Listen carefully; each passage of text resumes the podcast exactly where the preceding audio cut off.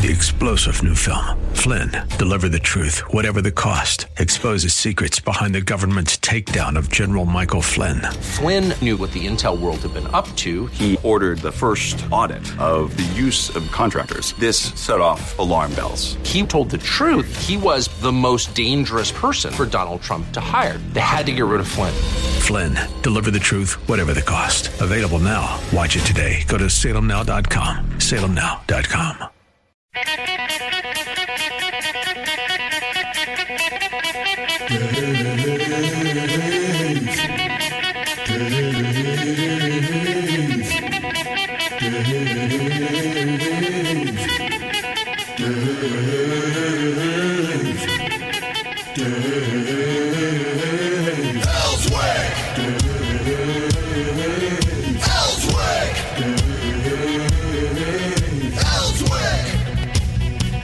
sun's up, so I mean, it must mean that we got another day going. I mean, I, I'm gonna be honest with you. Things have been so weird with the way people have tried to rewrite history and everything. I'm beginning to think that they feel like if they all run uh, backwards, that they can reverse the uh, the way the Earth rotates. because they don't like the way it looks. Yeah, because they don't like the sun coming up in the east; they want it to come up in the west. And again, it's about the way it looks, not what's really happening underneath. Oh, I- the truth sure. of what's going on. Sure. So instead of, in fact, I think probably the easiest way for them to deal with this would be just to rename the East the West and tell us that all the time that we've been told that the East is is the East and the West and the West has always been wrong. And they're just changing the definition of everything. I agree. I mean, that's exactly what's going on. Exactly. You you started quoting 1984 a couple of, couple of weeks ago, and it's getting uh, more and more obvious every day. Very apparent. Very apparent. about what they're doing, and they're doing what Orwell said that communists, and he was a socialist. He hated communism, so he he tended to point the finger uh, at the communists. But I can point the finger uh, at the socialists as well. And the people who say that they're pointing the finger at uh, capitalism aren't. They're pointing their finger at corporatism. That's what drives me crazy. It's not capitalism that they're after. It's I think corporatism. I think it may be both. You know, the evil is that you've made money and you've done better than the next guy. Because now, if you've done anything that the next guy didn't get to do, or you did it better, you've oppressed the next guy. Yeah, and that's You're what an oppressor. we're going to spend some time talking about this because it's called critical theory. Now, that's in, that's the name of what the folks are using uh, to try to convince everything that what you were taught from the moment you were born to up till this time is inherently wrong. It's not a traditional theory, you know, it's a, a critical theory. That's a new, again, changing the uh, definition of what things mean. Semantics, look, Semantics, words. words have meanings. And if you can change the meaning of the words, you can change the whole argument. You really can. You can change things. Like this guy that uh, on Twitter said that we need to tear down all images of Christ bec- because Western civilization has made him a white supremacist. Obviously, he was an oppressor. I mean, again, these people are driving me out of my mind because everything that everything that we know, they're turning on its head and trying to make it be exactly the opposite. Every every underpinning of our society. Here's when you know that the argument the other side is me- making is ridiculous. When you look down and they're wearing clown shoes. You know, is that why we never see their feet on TV? That may be the case. I mean, they're they're it. all wearing clown shoes. they're not going to let us see that, are they? They got the really big shoes and they walk around. But here's the problem there's a sizable minority that are believing the clowns and putting on the clown shoes as well. Well, and Dave, I'm sorry, but this is our fault because we have allowed them, the left, to take over our education for how many years? Oh, yeah. You know, and so now we have a whole generation of young people that don't know a darn thing about the real underpinnings of our country, about the real principles, the real first principles, the founders, and how it all came about. Well, so we talked this about this anything to them. yesterday. I know that you listened in to some of it, but Some. You know, I was talking about how they tore down Grant, and I'm going, how ignorant. I mean, Frederick Douglass yeah. himself said Grant Grant did more for the Negro, and that's his words because at that time that they time, were that's the calling them Negroes. And he said has done more for the Negro than anybody else, past or present. And now people who don't know their history tear him down because number one, they don't know who he is. They That's have, part of it. They don't have a clue. I'm just telling you. It's like Martin Luther King did not like gay marriage. Are we they're going to tear him down they're going to pull him down too. I'm Yeah, just telling you. I imagine. because he believed in peace, and these people Absolutely. do not. Uh, uh, you know the the folks from uh, the side now uh, believe that it's got its only way the change is going to come is through violence. Well, and I want to make a real The clear Antifa distinction. people. Yeah, I want to make a clear distinction. We have a problem in this country that needs to be addressed. We've had it for a really long time, but the violent overthrow of our government and these people that have come in and hijacked that movement, that's who I'm talking about, okay? We have we have free speech and we have had free speech in this country. We need to air out and talk about all these differences. We need to tell the truth. Well, we need here- to talk about key. it, but we don't need the violence, and that's the part that we need to stop. I'm all about free speech. I mean, you may be as ignorant as the day is long. And I'll let you say what you want to You say. You have the right. But here's the key. If you have the right to say something ignorant, I've got the right to say something logical. Well, and the point is, if you both are having that right and it's being aired back and forth, then you have a way to get that out and talk about it. But what's happening is free speech is being stifled. Therefore, It is. it's like squeezing the balloon. It's going to pop out, and what's happening is popping out is the violence. That's why we have free speech. Okay? Because when we don't have free speech, we have violence. Now, here's the key. That's one of the founding principles of our country. Here's the key: the people who have had the free speech and are attacking the people that are saying things they don't believe in, and so they want to shut them up, and don't want free speech for those people are the people who are perpetuating the violence. Why? It's like uh, Orwell said. Absolutely. Okay, you have a revolution to install the despot. You don't wait for the despot to have the revolution. Right. And there there is what's happening today is very much like what happened over in Russia. Uh, what was it, the 20s that that went down with the uh, the czars and all of that, where the, the Bolsheviks took over? I'm going to say 20s, I'm 30s. not good on my world history, but I think that's 20s, about 20s, right. 30s. And, and look, they just killed people willy nilly. Look at the French Revolution. The French Revolution were cutting people's heads off. They started with the aristocracy, and by the time they were done, they were cutting their friends' heads off because they didn't agree with them. Because people who get power don't want to relinquish their power. You're seeing that today play out everywhere. And it's not just power. In our country, it used to be political power. Now it's literally authoritarian mob, mob power. rule. It's mob, mob, power. It's exactly what and that's it is. not what our country is all about. I'm telling you, it's not. And the voters need to wake up. And the people on the street, other than the protesters, need to wake up and realize you may be sitting at home, you know, not able to go to work. COVID's got you quarantined, whatever. But while you're sitting at home, our country's being taken away from us oh, piece oh, by oh, piece. yeah. I mean, Yeah. they're dismantling the statues in front of our faces. Over 100 statues have come down since May 25th. Okay? 100. I'm, I'm And kind they're of doing it in the middle of the night as well. Yeah, Oh, and I yeah. don't mean I don't Look, mean these people wear masks and they and they go out in the night and they they do it in the cover of darkness because they know that they are the minority. That's the protesters. I'm talking about the government. Okay, in Pine Bluff, they took down a statue over the weekend overnight because they didn't want to do it. I guess during the day and cause more trouble. And what I heard was it was in, done in conjunction with the Confederate uh, ladies of the Confederacy. I forget the name of the official name of the group.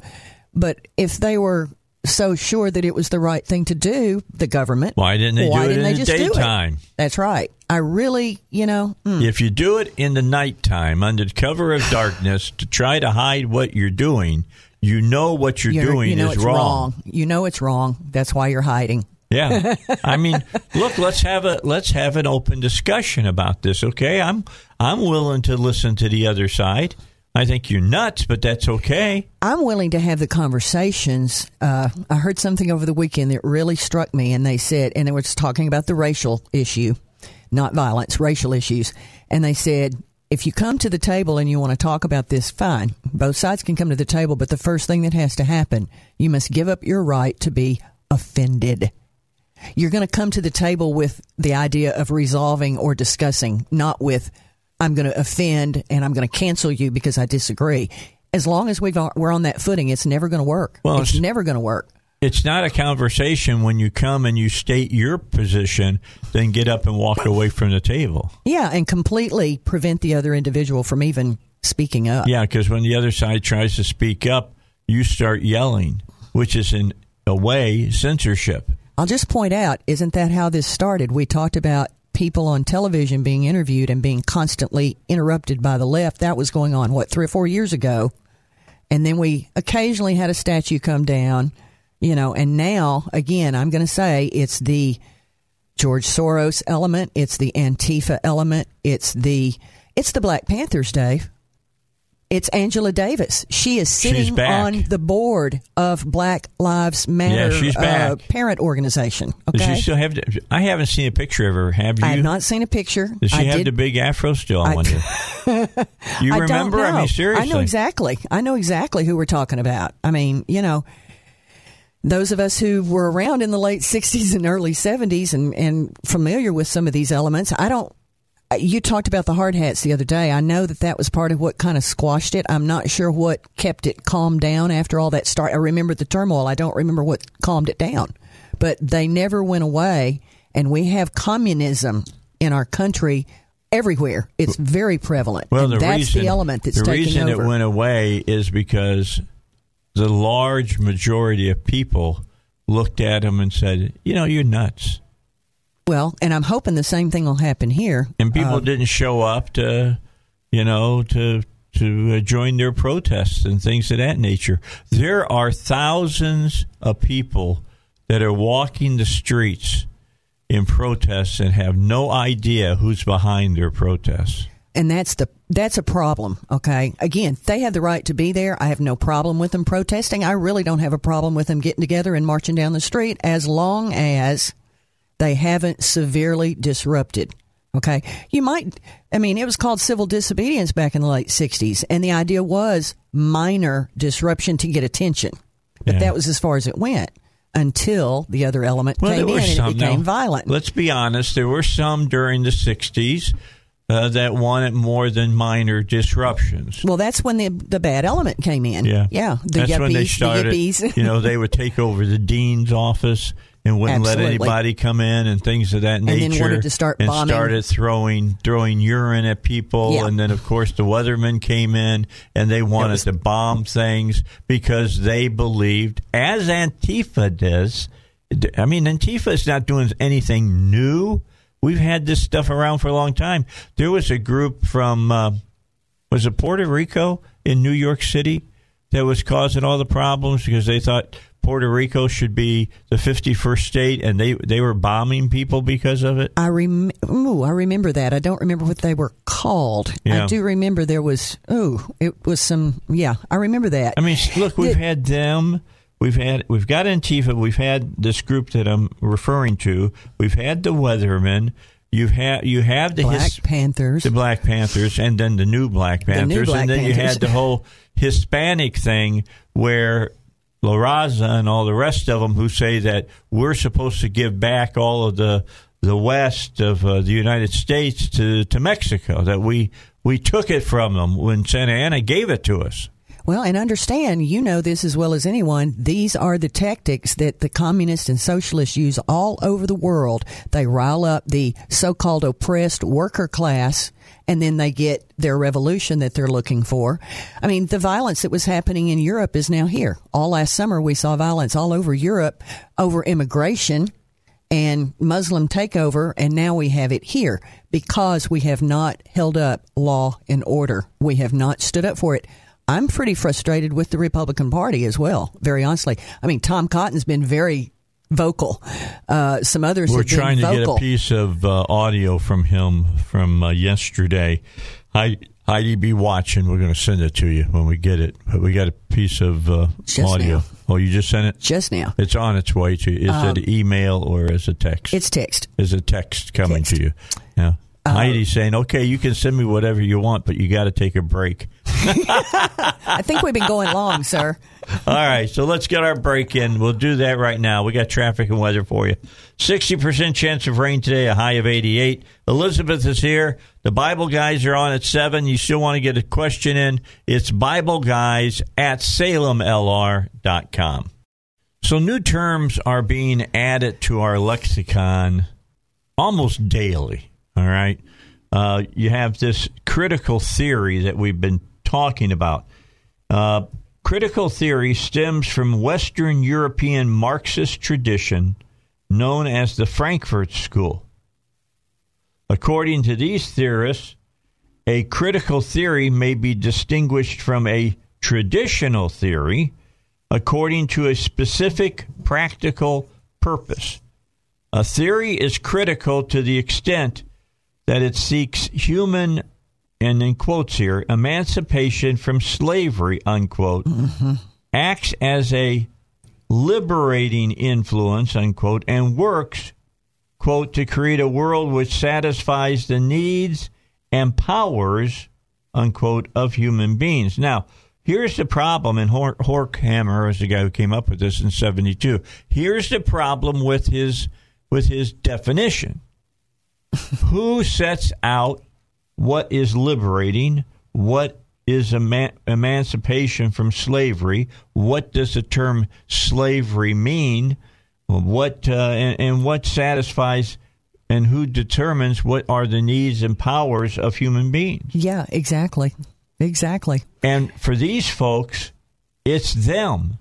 That's and them it. only. Only. And that's it. The world, according to critical theorists, is binary. It is totally black and white. And I want to just point out this is that separating us out and causing us to argue with each other at every point. Yeah, yes, it's either yes Black or, or, no. white, yes or no. You're with me or you must be against me and you must be evil. You are an oppressor, and the oppressor is a straight white Christian male. If you grew up poor and you worked your entire life, this is a, they're explaining, they're, they're telling you about me right now, okay? If you grew up poor and you worked your entire life to provide a decent home for your family, you are a quote privileged oppressor simply because of your skin color, sexual orientation, political opinion, and religious beliefs. Everyone, absolutely everyone else is oppressed. So let, us look at this, all right? So, Heidi, you're not male, but you're still an oppressor. I'm just letting you know now, okay? Uh, critical theory is a thought system of destruction and pure bigotry. The people who are on the left right now and doing what they're doing are the are the pure bigots here. They really, really are. This is by design. You're not safe if you happen to be a member of the oppressed class either.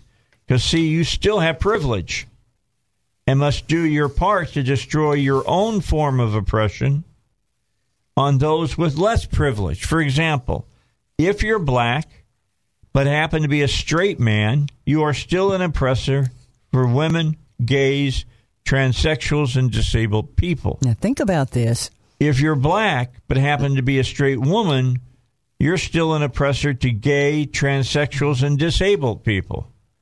If you're a gay black trans man, you are still an oppressor to disabled people.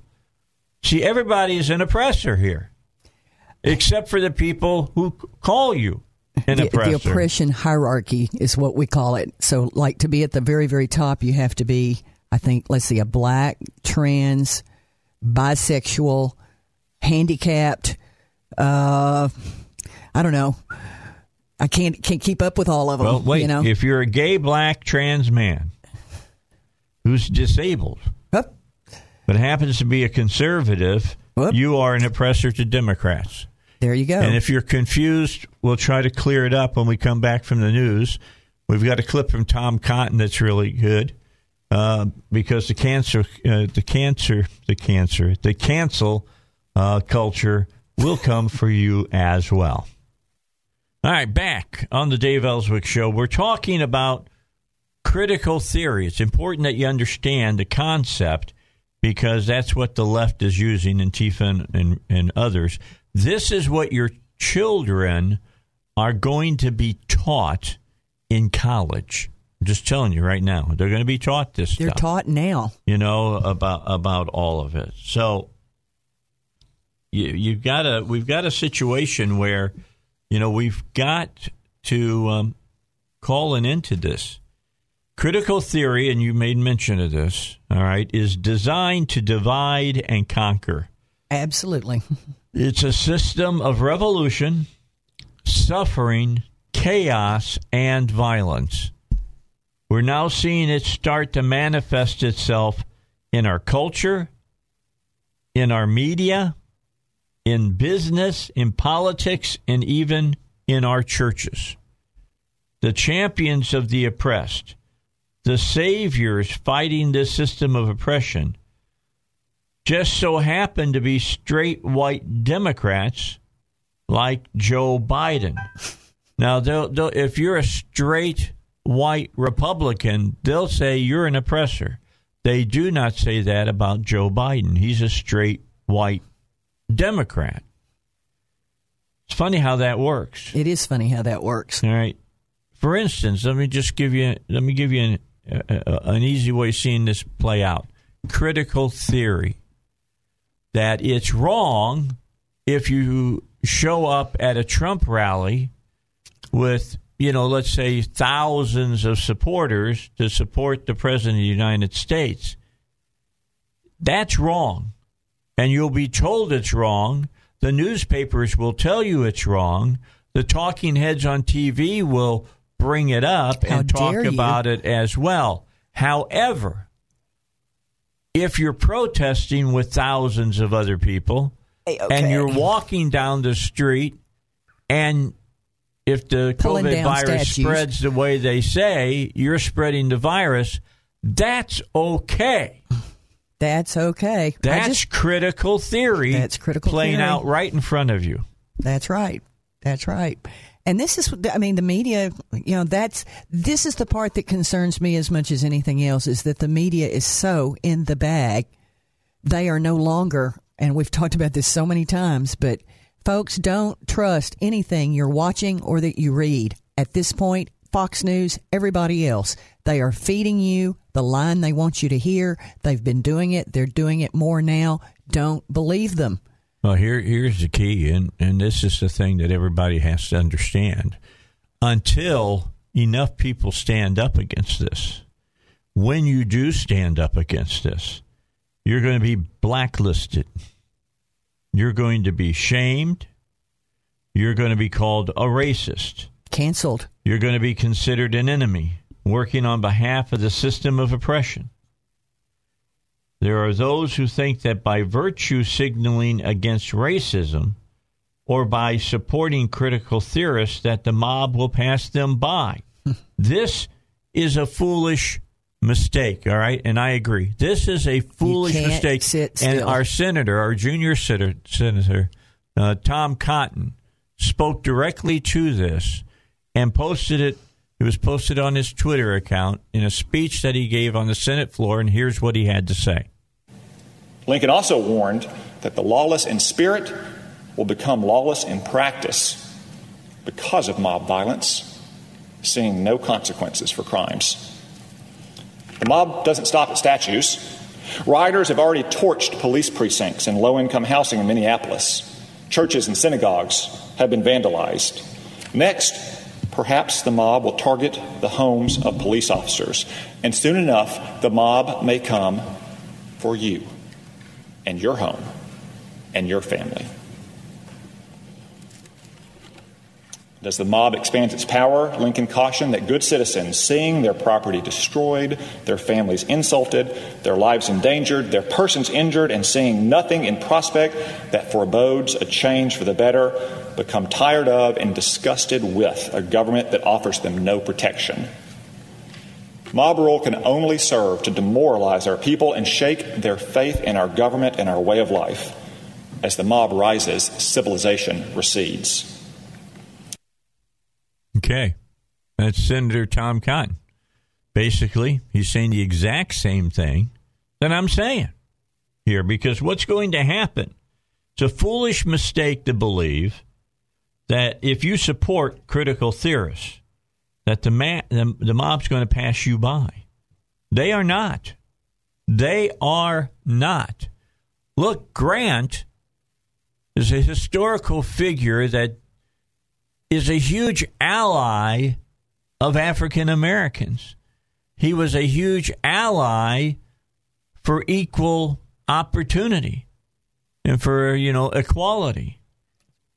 But the mob has come for him in the form of his statues. Now, they're already pulling down his statues. They're, do, they're doing it as well to FDR or, or TDR, Teddy Roosevelt. Teddy Roosevelt. They're pulling, they're taking him down from in front of the New York Museum of Natural History. and and who was behind forming that museum? It was the it was the Roosevelt family. They were the people who built it and believed in conservationism.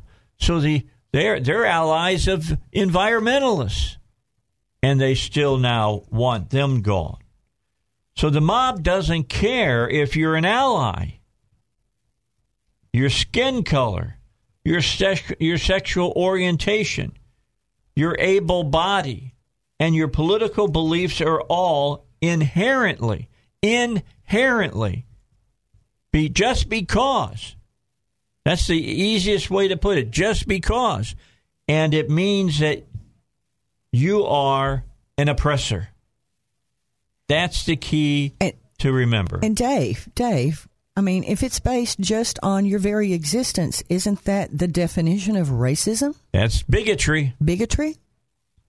Discrimination? Yeah, there's a humiliation. Look, when you talk about racism and bigotry, you're talking two different things.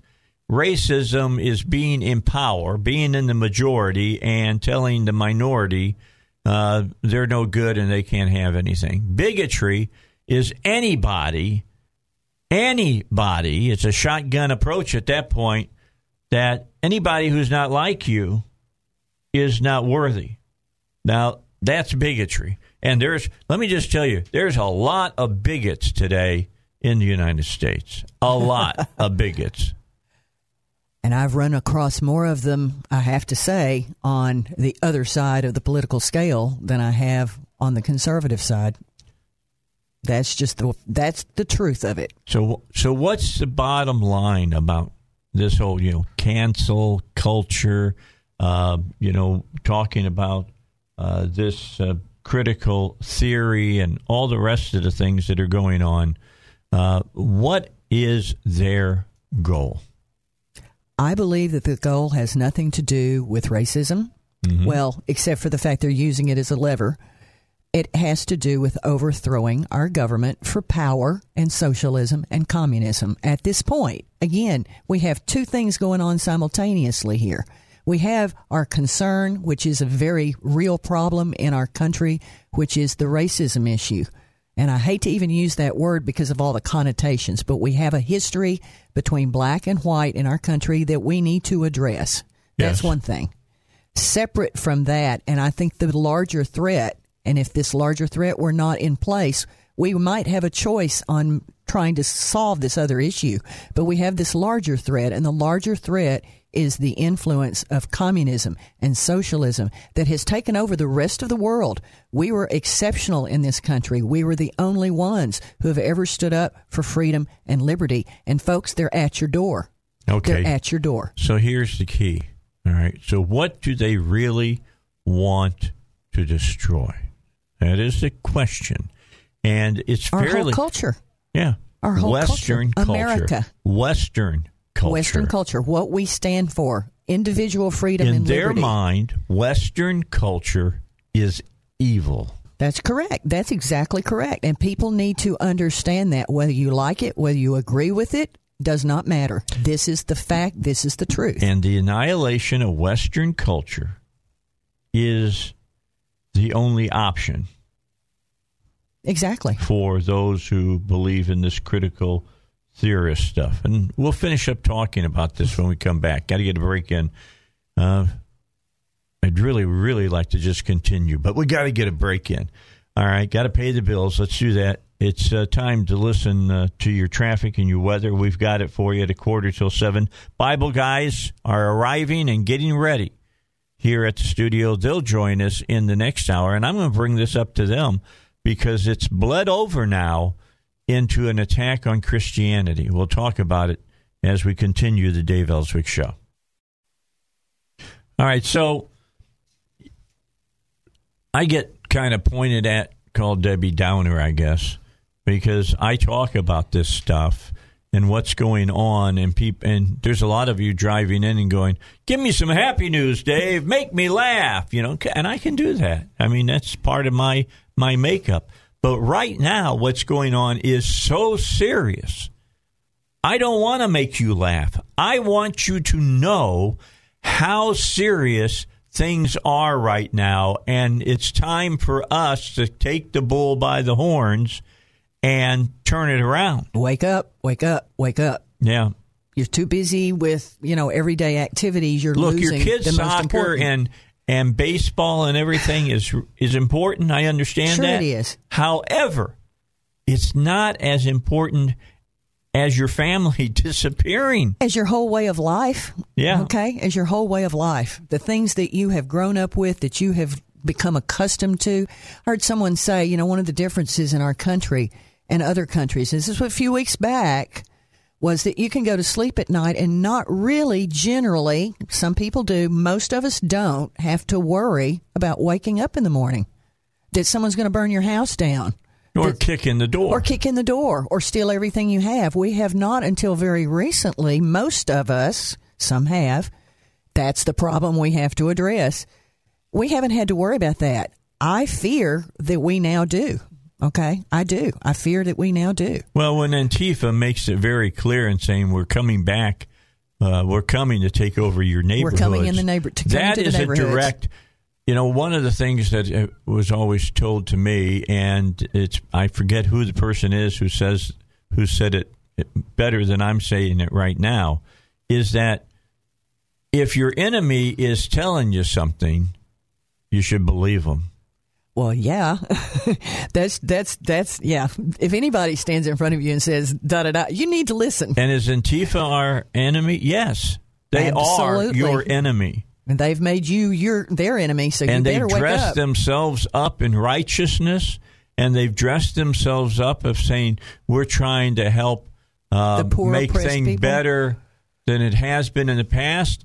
But it's all about they are trying to secure power, and I go back to Orwell again. And I'm telling you, you got to read 1984 because it's like a roadmap about what's happening right now.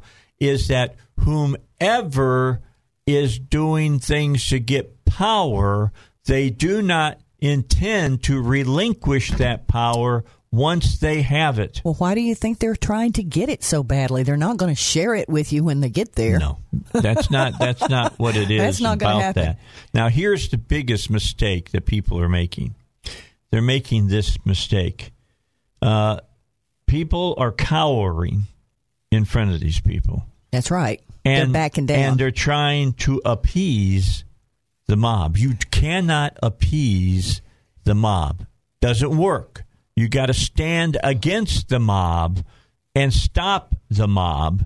And we're seeing our state representatives, our national representatives, and senators, and governors, and president in some cases. And businesses and corporations. Businesses- Let me give you all this money, and I promise yeah. we're going to have. Let, let me give you a really good example of this. All right, people being afraid of calling being called racist or being called, you know, you're you're you're this or you're that.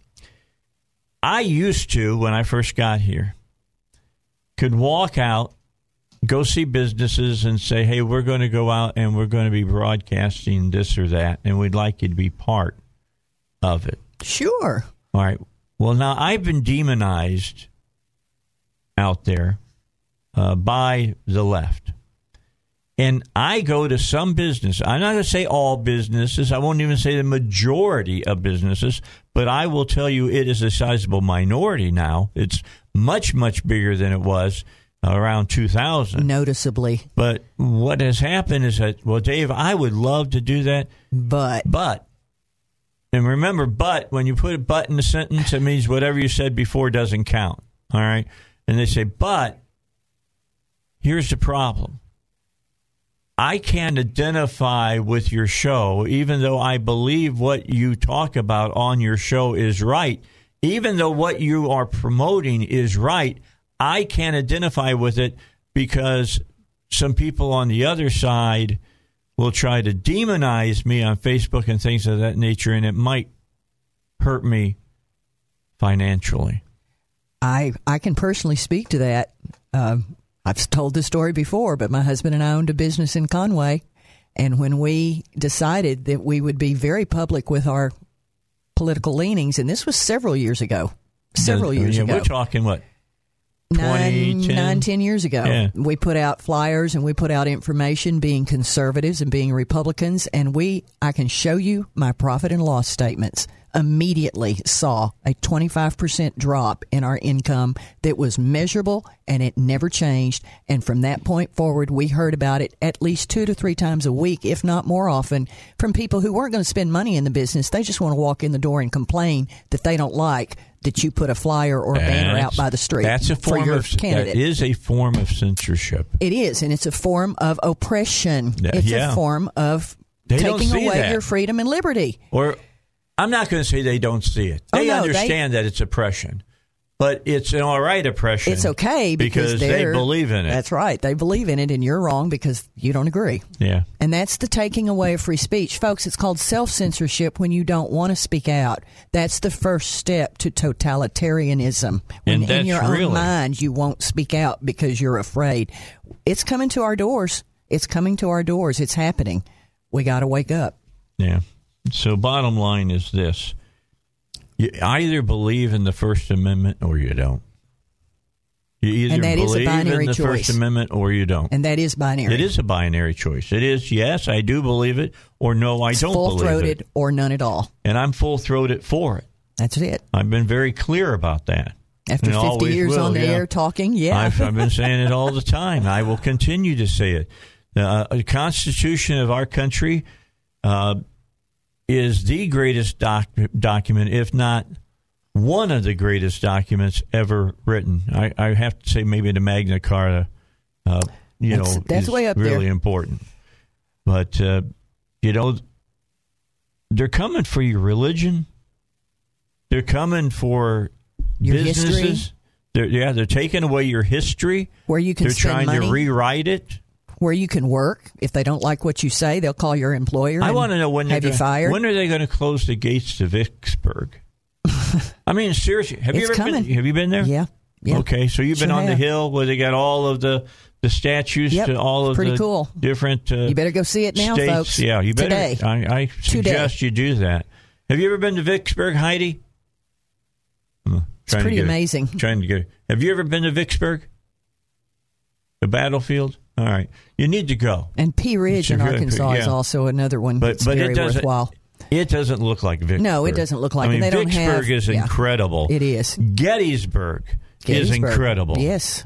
I mean, if you if these people have their way, they'll topple every Confederate statue that's on Gettysburg. Oh, they plan and the only sure. thing that will be standing is the Union, and then that, that's questionable because because they were trying to bring the keep the Union together.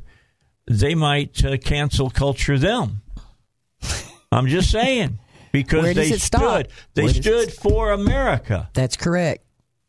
For the idea of individual and personal freedom and liberty, and yet at the same time, an experiment where a country chose to band together to try to come to a more perfect union. I've got We're not allowed anymore. Folks, I've got the, the, the Bible guys coming up next, and we're going to talk about this because I'm telling you right now, this is a spiritual problem first. Oh, this is definitely a spiritual because when battle. you sit and you talk to people who are part of this cancel culture and, and all the rest, uh, they have a different view of man than what you and I, if you're a Christian, have of them, and that founding fathers had. It, we'll talk about it more. Just stick around. Elizabeth will be back at 8. The Bible guys are next.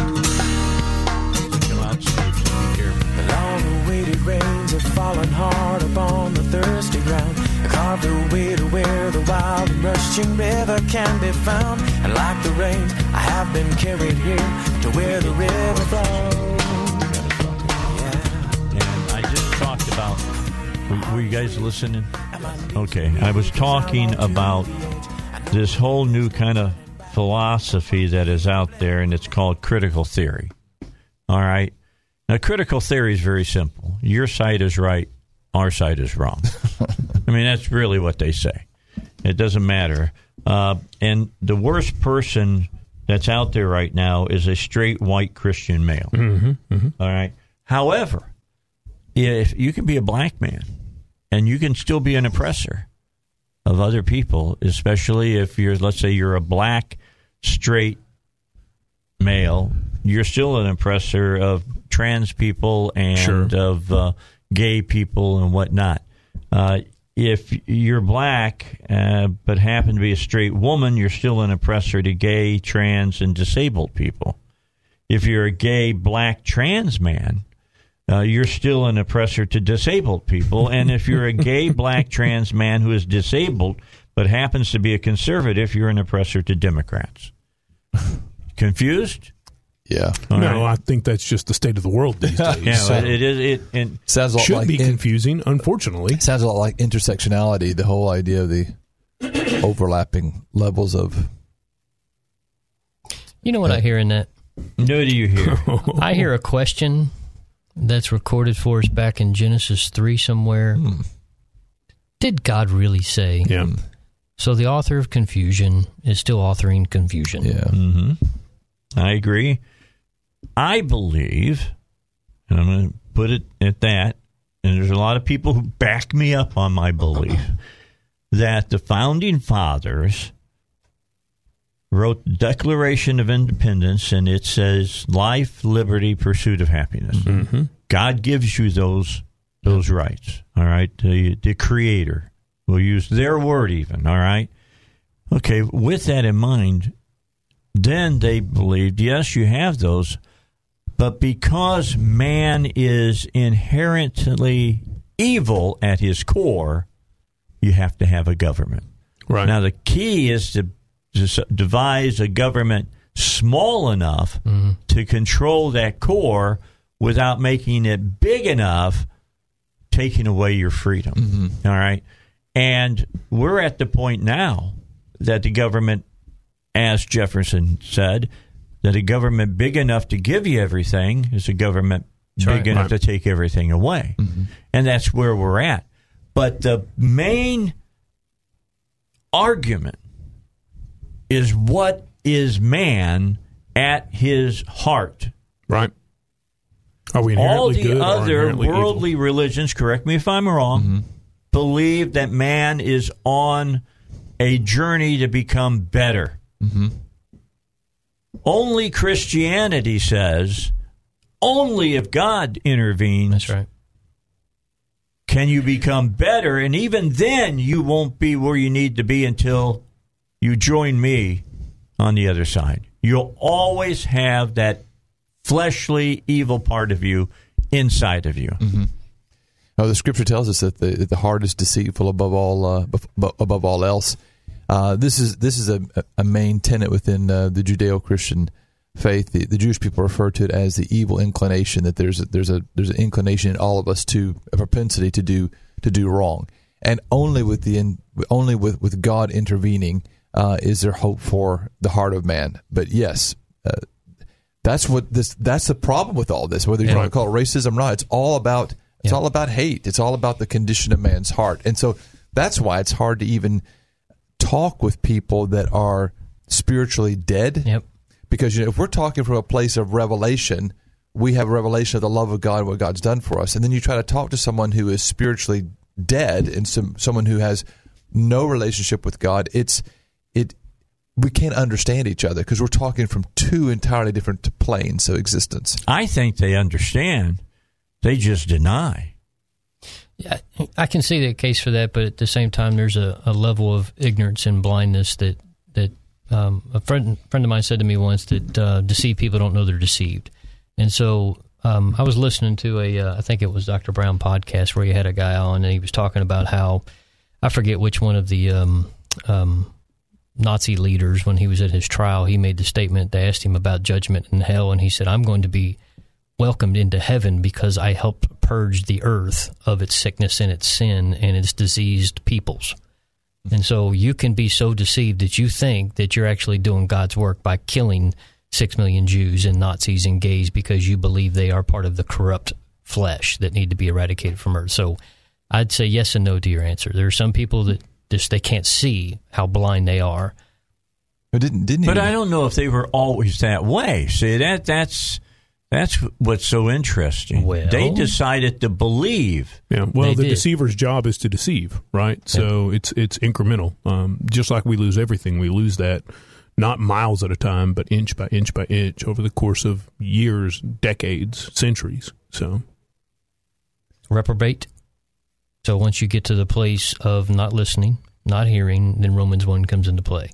And then they become so blinded by their sin we're there. and then by their wickedness. And then God says that uh, He has turned them over to a reprobate mind, that they will not listen, they will not hear, they have chosen to live their life their way without His correction, His guidance. And so, for the most part, um, people think that we're in a judgment place right now. We're not.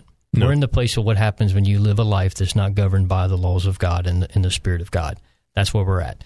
People go crazy. They lose their mind. They start acting a fool. They start doing what the Bible records about Israel in the Old Testament is they did everything that was right in their own eyes. Hmm. And that's where we're at. And it seems logical to them to tear apart the nation, to steal and to destroy, to burn down people's businesses and destroy this. Nation. It makes perfect sense to them. Okay, so now let me move on in our discussion. All right, because I think we're all in one accord Yeah. in saying that man is evil. Yes. All right, at his core, man is evil. I'm evil. You guys are evil. Everybody I know has that inclination, and you see it all the time. I mean, Yep. it's like, God, I can't even believe he would have done that. You know what I'm saying? Uh, or she would have done that, or whoever it is. But here's what's happening, and and this does really concern me. We got these people that are doing wrong, and we know they are doing wrong. Yet the church and government and whatever cowers in front of them and tries to appease them, mm-hmm. thinking, well, if we let them do this a little bit, it'll burn out and we'll move on. That's the wrong way to That's right. approach this. Yeah. Right. Mm-hmm. It's got to be snuffed out. Yep. but it's become a part. I mean, this this is kind of the fruit of so many years of everybody getting a trophy, there being no consequence for your actions, parenting where you're your kid, you're, you're supposed to be your kid's buddy and your friend, not their leader and their and their parent. Let me stop you there and let me just Sure. point out difference in parenting. When I was a kid, okay, when I was, and that's a long time ago, all right. That's back when they walked to, to work. I, I, I. Fred rode on a Brontosaurus, and I, I couldn't afford that new that new model, so I I was on a, a, a just this little pig thing, all right, that I that I rode on. But but here's the key: when I went to school, and this could have been in high school, junior high, or elementary school, mm-hmm. if I came home with a note from the principal. Mm-hmm, mm-hmm. My dad didn't go down and rail at the principal Right. like they do now. My little Johnny would never do something like that. No, if I got punished at school, I knew when I went home it was going to be triply worse when I got home yeah. Mm-hmm. Because there's some real parenting going on. Yep. And if you go to the school and you go, my Johnny wouldn't do that. He just wanted to leave. Stop being against him. I'm just telling you, you got a problem. I got caught stealing when I was 15, and my dad called, and I got caught by dad.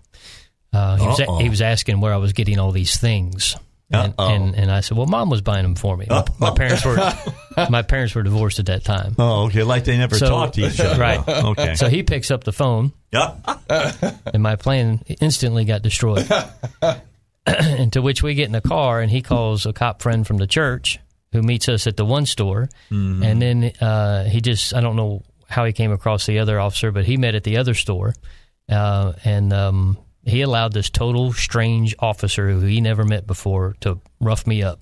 And to scare the fire out of me, Yep. he threw handcuffs at the table, grabbed my arms, and he, Dad just sat there and let that guy scare the hell out of me. and and so today, if somebody did that, Oh yeah, uh, they'd they'd cancel culture. Yep, yep. Well, the officers would be on YouTube, right? And I So- never stole another thing the rest of my life. Bet you didn't.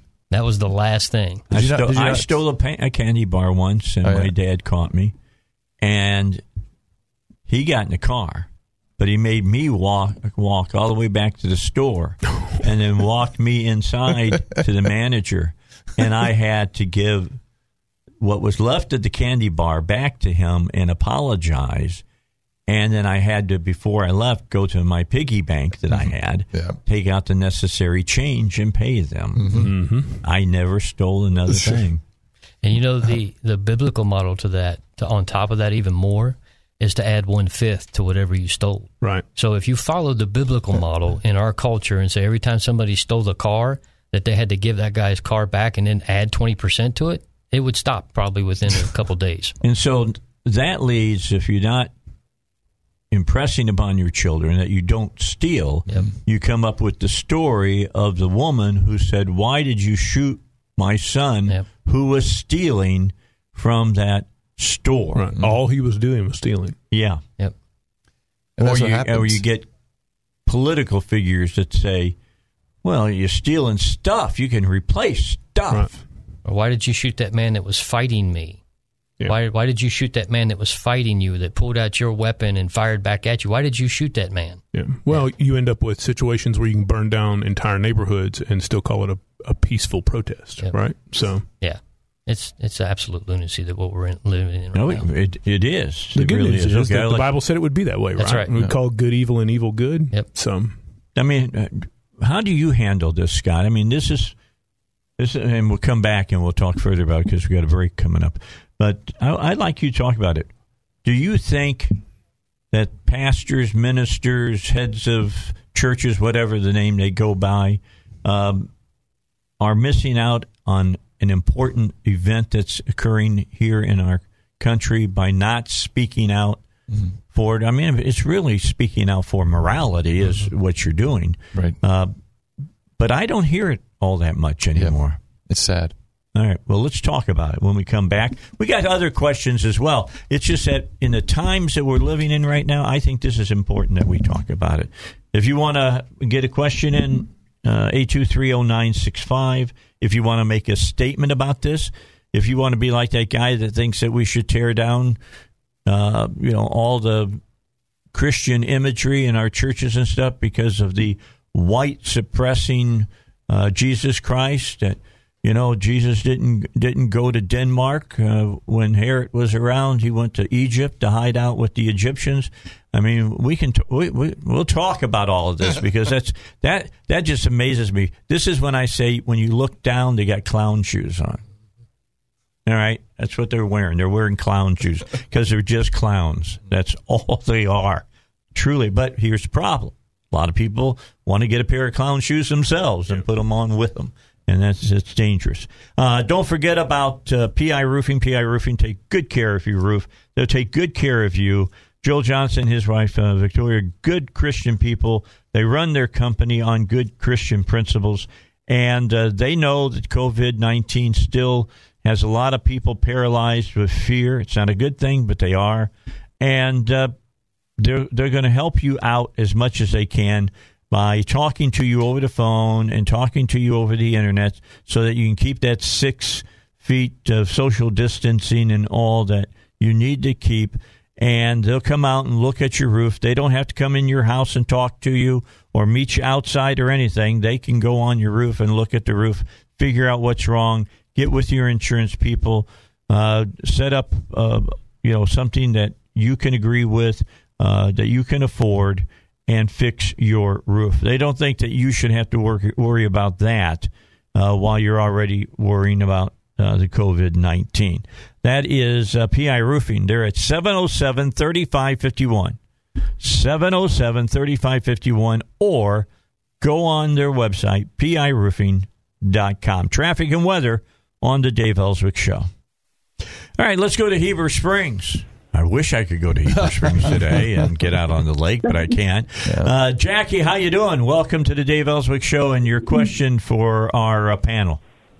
Hey, Dave. I'm doing great, and yeah, it's going to be a beautiful day up here today.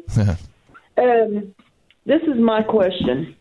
What do you do when mainline denominations are praising BLM, and which is nothing more than a Marxist revolutionary group? And uh, then when you express an opinion to your pastor, you get told that they're not interested in politics. that's a great that's, that, that's a great question. That is a great question. It's kind of what I got wanted to get into today. So let's let them answer, and you keep listening. Okay.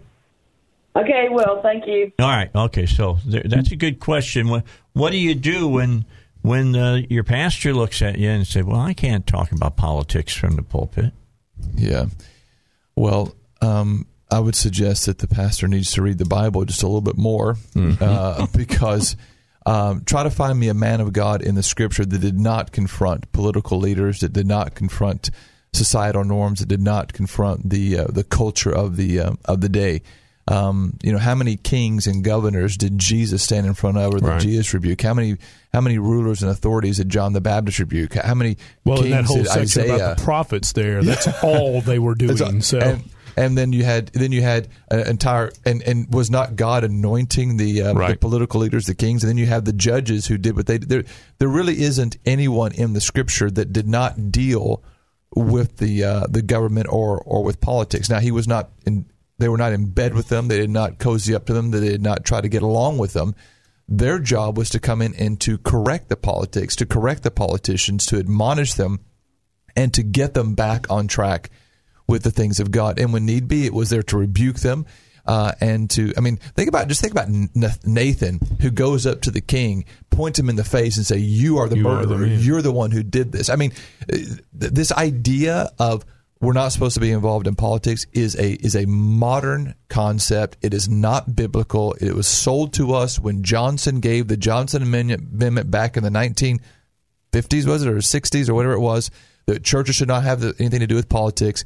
It's referencing back to the Jefferson letter, separation of church and state when what he really meant was the government shouldn't be involved in the life of the church, not the vice, not vice versa. The national government, yeah. So not so, state governments, the national so government. All, all, of this has been has been sold, and unfortunately, has been taught as a doctrine. The scripture that says, you know, well, we should obey the laws of the land has been taken and completely misapplied. So this is a, a product of modern modern teaching, modern uh, cultural relevancy has made its way into the church, but it's not biblical and it has no place in the historical record of uh, of the life of a denomination, large or small. So I'm going to bring up Billy into this because during the break, you said something very astute, Billy, dealing about I apologize in advance. dealing about budgets.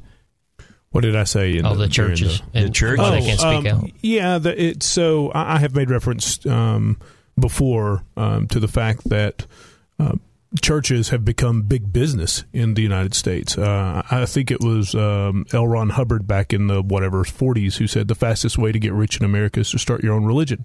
And that's Um, what he did. And that's what he went on to do. Um, you have to understand that you've got churches out there that have got multi million dollar uh, buildings and they have multi million dollar loans to go with that. And they have to be a little bit afraid uh, of offending their congregation and having a bunch of people get up and walk out. Because if they do, uh, suddenly they're looking at defaulting on loans, they're looking at closing doors, um, et cetera, et cetera. I, I know building projects all over the place right now that they've done that with borrowed money.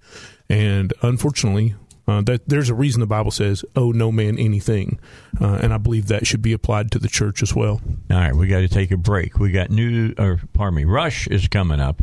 So let's get Rush in here. We'll take a little break, and then when we come back, the Bible guys will still be here, and we'll continue our conversation. All right, back with you, Dave Elswick Show. The uh, power, not power panel, pardon me. The uh, Bible guys are here, and uh, you know I brought up uh, a question. We haven't got to any of the questions that people have sent to us yet, but it, I think it is an important question now, uh, and it needs to uh, you know be taken care of. It.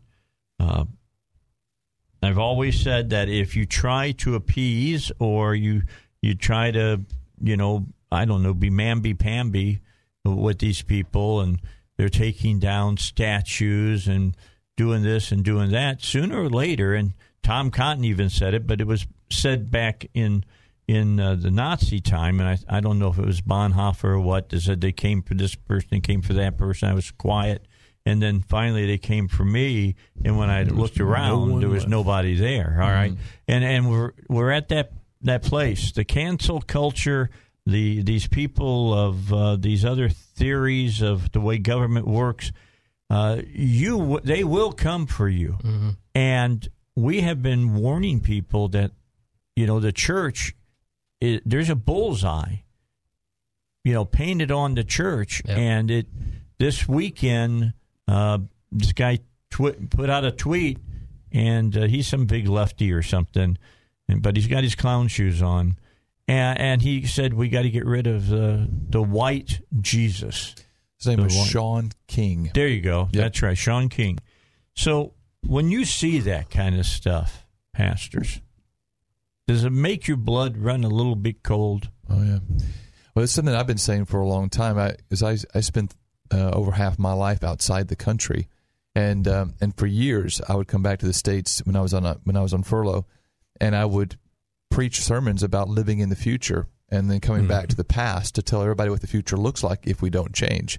And so the idea of uh, you know pernicious creeping socialism. I mean, um, you know, hello, we're here now, Yeah. and you know, you know, I felt like I, I I shouted that for almost twenty years, and nobody paid attention because the whole idea is, you know, self deception. You know, um, it can never happen here. It won't happen here. We're the United States of America. We're too big to fail. We're this that. And the Bible says pride goes before destruction, and a haughty spirit before a fall. We were very proud in our Americanism. We were proud in who we are, and I think that we're now beginning to uh, find ourselves in a place that um, we never thought we would be, and it's it is very sad. And if you and if you, I mean, obviously, you know this what this guy is saying, this Shaun King guy. I mean, if he's now saying because I read had an article out, there's an article written about it today.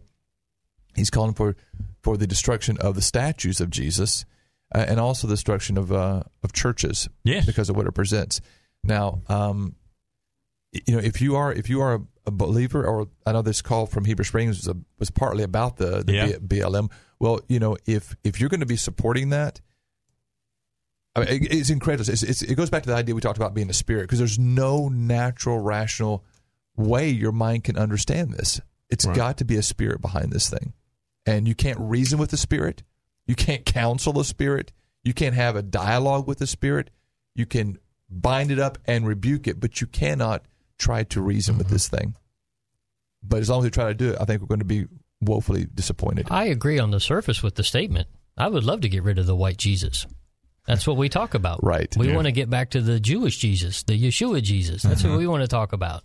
But the depth of what he's trying to do, absolutely, I disagree with because he doesn't understand the, the fullness of church history. He points out to maybe some of the the uh, brown spots that are on church history where they closed uh, one eye to some of the things that were going on. But they also forget, especially if you want to talk about an area of racism, there was just as many um, men of God that were screaming against. They were abolitionists. That's right.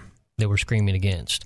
As a matter of fact, um, a lot of people don't realize that when the song "Amazing Grace" um, was helped by the man um, William Wilberforce, who was friends with the man who was taking the slaves, and he heard through their their cries and groans and prayers that they were singing in the slave ships is what he started to set that melody to of the the initial song. And so he, William Wilberforce, who was a, an abolitionist in England, not in America, uh, knew the man who wrote the song. Yeah. All right, so let me read what Shaun King wrote. I got his Twitter feed here. Yes, I think the statues of the white European they claim is Jesus should also come down. They're a form of white supremacy, always have been. In the Bible, when the family of Jesus wanted to hide and blend in, guess where they went? Egypt. Now, this is the clown part of his argument. Uh, they didn't go to Denmark. Uh, tear them down. Okay. Mu not much a society of Denmark during the time that they ran off to Egypt. And how were they going to get to Denmark? They, oh, they could have flown on one of the UFOs that were building the, the, the, the pyramids. Well, and also the fact that uh, that he and I notice he puts in the words he went there to blend in. First of all, uh, it was it was it was not that at all. God commanded that they were going to be going there. It wasn't their idea to do it. Right. Uh, the the uh, the statues or images of Jewish people in Egypt show them with uh, pale skin and kind of a reddish like like there's, we actually have the statue of Joseph that was found in Egypt. He has he has light colored skin, which is what they depicted the Northerners Jews to be. He had bright red hair. He, he had. He, this is abs- asinine. This this only appeals to people who are ignorant. So are you telling me his- that Joseph looked like Carrot Top? well, I, no, I pray no. I'm just- no, he, he did not. I'm just saying he kidding, had please. red hair. And that's what we're in this week. Bro- Oh, I sure hope he didn't talk like that. Uh, Oh, yeah, no gosh. kidding. No, uh, no. So this this just comes from a, a place of ignorance. But what will happen is it will people will, will glom onto that and they'll love everything that's being Yeah. said there. Uh, the Jewish people did not blend in or fit in in um, in These- Egypt. These are the same people that think that uh, um, that Jesus was a, a good Palestinian boy that was fighting against the Jewish right. leadership. Yeah. Yep. And let's not forget if you're going to if you're going to go that route and we don't like slavery, I think the total one day of slavery is too many, and I think that the total amount of years that we had slavery in America was like was it like 80, 86 years, something like that. Um, however, uh, let's not forget that it was the Egyptians that enslaved the Jewish people Mhm. for four hundred years. Our nation's two hundred and forty what two forty three years old. So imagine being slaves for twice as long as our nation has even been in existence, and that's Right. how long the Africans, the Egyptians, enslaved the Jewish people. And there was slavery in other parts Uh, of there's Africa always going been, on. There's always been there sla- are still slavery in the world, Everywhere. Folks. There's still slavery in the world.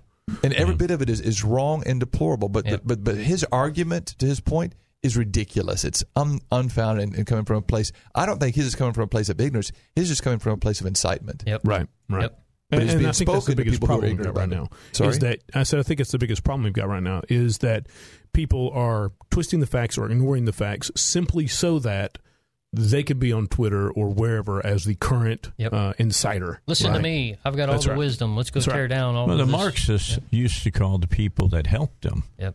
useful idiots. Yep. And that's There's exactly what we got right a now. lot of them right now. They're just useful idiots. There's 500 and something sitting in the Capitol right now. that's the 535. That was I think. Hess, Steve Hess. You can email him at oh. Yeah, but it's true. And he said 500 and something. That includes Republicans and That's right. Democrats. That's right. Mm-hmm. You know, both sides have got their clown shoes on. Yeah. Uh, best way to put it. All right, so let's go back to some of these other questions because we could I could belabor this point Yep. for the next month Oh yeah. and and stay with it and talk about it and uh, and discuss it. So let let's go back to the questions. I'm getting over to them. Just give me a moment. I gotta find it. Dave Dave's old, which means he's also slow. So Yeah. I mean, um, Try Boy. not to be. It's just that it takes forever to get to where I need to go here. All right, I go over to my scent, and I know them. They're right there. So here we go. We got three questions in one. Each is directed towards each of you. We'll start off for you, Steve. Okay. He asked, uh, I've heard Steve say that he feels judgment is coming to America. I know that he has already spoken about the virus and his view of that related to judgment, but what does he think about the rioting?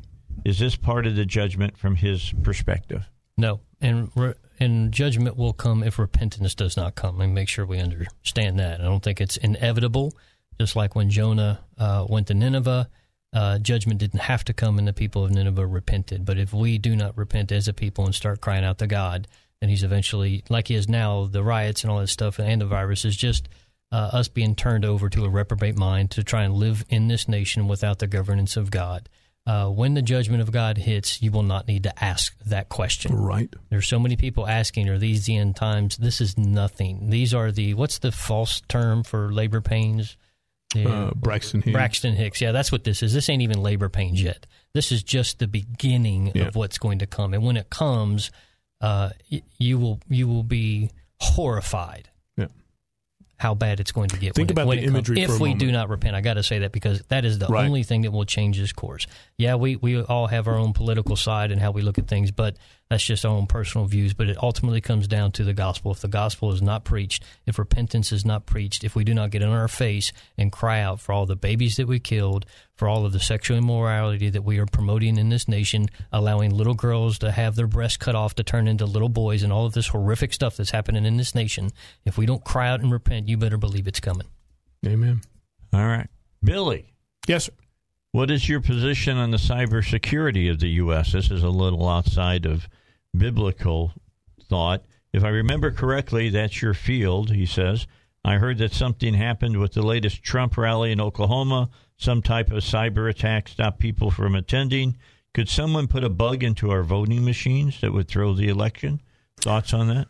Um, America's cybersecurity is pretty strong um, in places and pretty porous in some others. Um, we we fight a continuous war, um, specifically against China and the Russian mafia. Um, my, that's what I do for a living is, is fight those two organizations primarily.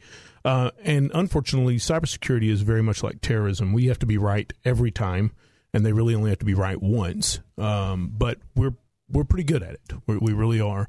Um, the Trump rally, I, I don't. That wasn't attack so much as it was um, people buying up the tickets, knowing they weren't going to show up. So if I can get ahead of you in line and buy up hundreds of tickets, and then just throw them in the trash can, when the camera pans around and looks at the crowd, it goes, "Oh well, Trump was only able to fill up half of an auditorium." Well, those those tickets were purchased um, or uh, acquired. So they that, just so that did happen. then. Yes, yes, Okay. that absolutely happened. Yeah, We- it's done through fact. TikTok, which is a Chinese website, uh, and uh, also through uh, K-pop, I think it was. And could the um, voting machines be tampered with? Um, it, it would be pretty difficult. They there's a lot of oversight on those and on the hardware. But uh, what I'd be more concerned about is um, these states that are talking about sending people out with ballots and then having you fill the ballot out, and then they'll collect it for you and Oh. and then go run it through the voting machine for you. That that is a complete lack of oversight, and, and that would Yep. that concerns me much more than the Russians tried to hack the the voting machines. All right, when we come back, we got a question for Pastor Scott here on the Dave Elswick Show. We got more coming your way. Remember this when you're talking about David Lucas. All right, question for Pastor Scott. I've heard of a lot of churches deciding not to regather until September. What do you think of such a delay? Do you think that the way we do church is forever changed now as a result of COVID? Yeah, um, I think that um, of course. I don't know what, what why these pastors have made this decision. I know that some have said they're not going to open up until phase three, and I, you know, the reasoning is we're not going to open up until we can go fully back to the way it was before the uh, the virus actually came into um, into play. Um, but um, for me, I really believe that if our church, if our people need something right now, they need to be able to come to the house of God. Mm-hmm. That's the only place they're going to find what they're what they're looking for, what they're needing. So, um, personally, I don't think it's the best idea. I think if I think that you should do what you can. Like for example, a friend of mine pastors in pastors in Iowa. This is back a few months ago, and the Iowa government only allowed them to have ten people gathering at a time. He had a small church, but what he did was he had ten services on a Sunday, right, for ten people. I mean, he just took what was was um, was allowed, and he did the best he uh, could. So he had a, a hundred seat auditorium. He allowed ten people in there, spread them out, and have the services. I mean, our people need us now more than they need to watch the president's daily briefing. They need us more now than the governor's daily briefing. They need us more now than they need anything uh, anything else that, the, that can offer. So I would do what I can to uh, to accommodate that and to find a place for our people to assemble. So um, has it changed the way we do church um, forever? I think in some in some ways it probably has, uh, and we're doing our best to to find out what that new reality looks like. What you know, for better for worse, I think some people are just going to um, get into a bad habit. Uh, I think that this uh, not going to church has how how long does it take to create a habit? Is it like a, is it a month? Tw- yeah, twenty one days. Twenty one days to, mm-hmm. to create a habit, and I have a feeling that when well, isn't now, Dave? Employers are having trouble getting employees to come back to work. Yes. Okay. Yeah. So it's already beginning to affect people, and then uh, so I think the same thing will be happening with churches. Some churches that are now opening up um, are only having about 15% of the people that are actually in attendance. Right, right. Uh, and, and, you know, God has really blessed us. We're having between 50 and 60% of our people back. The rest are online. But a lot of churches that are now starting to, so they started coming back together, you know, a month, month and a half after us.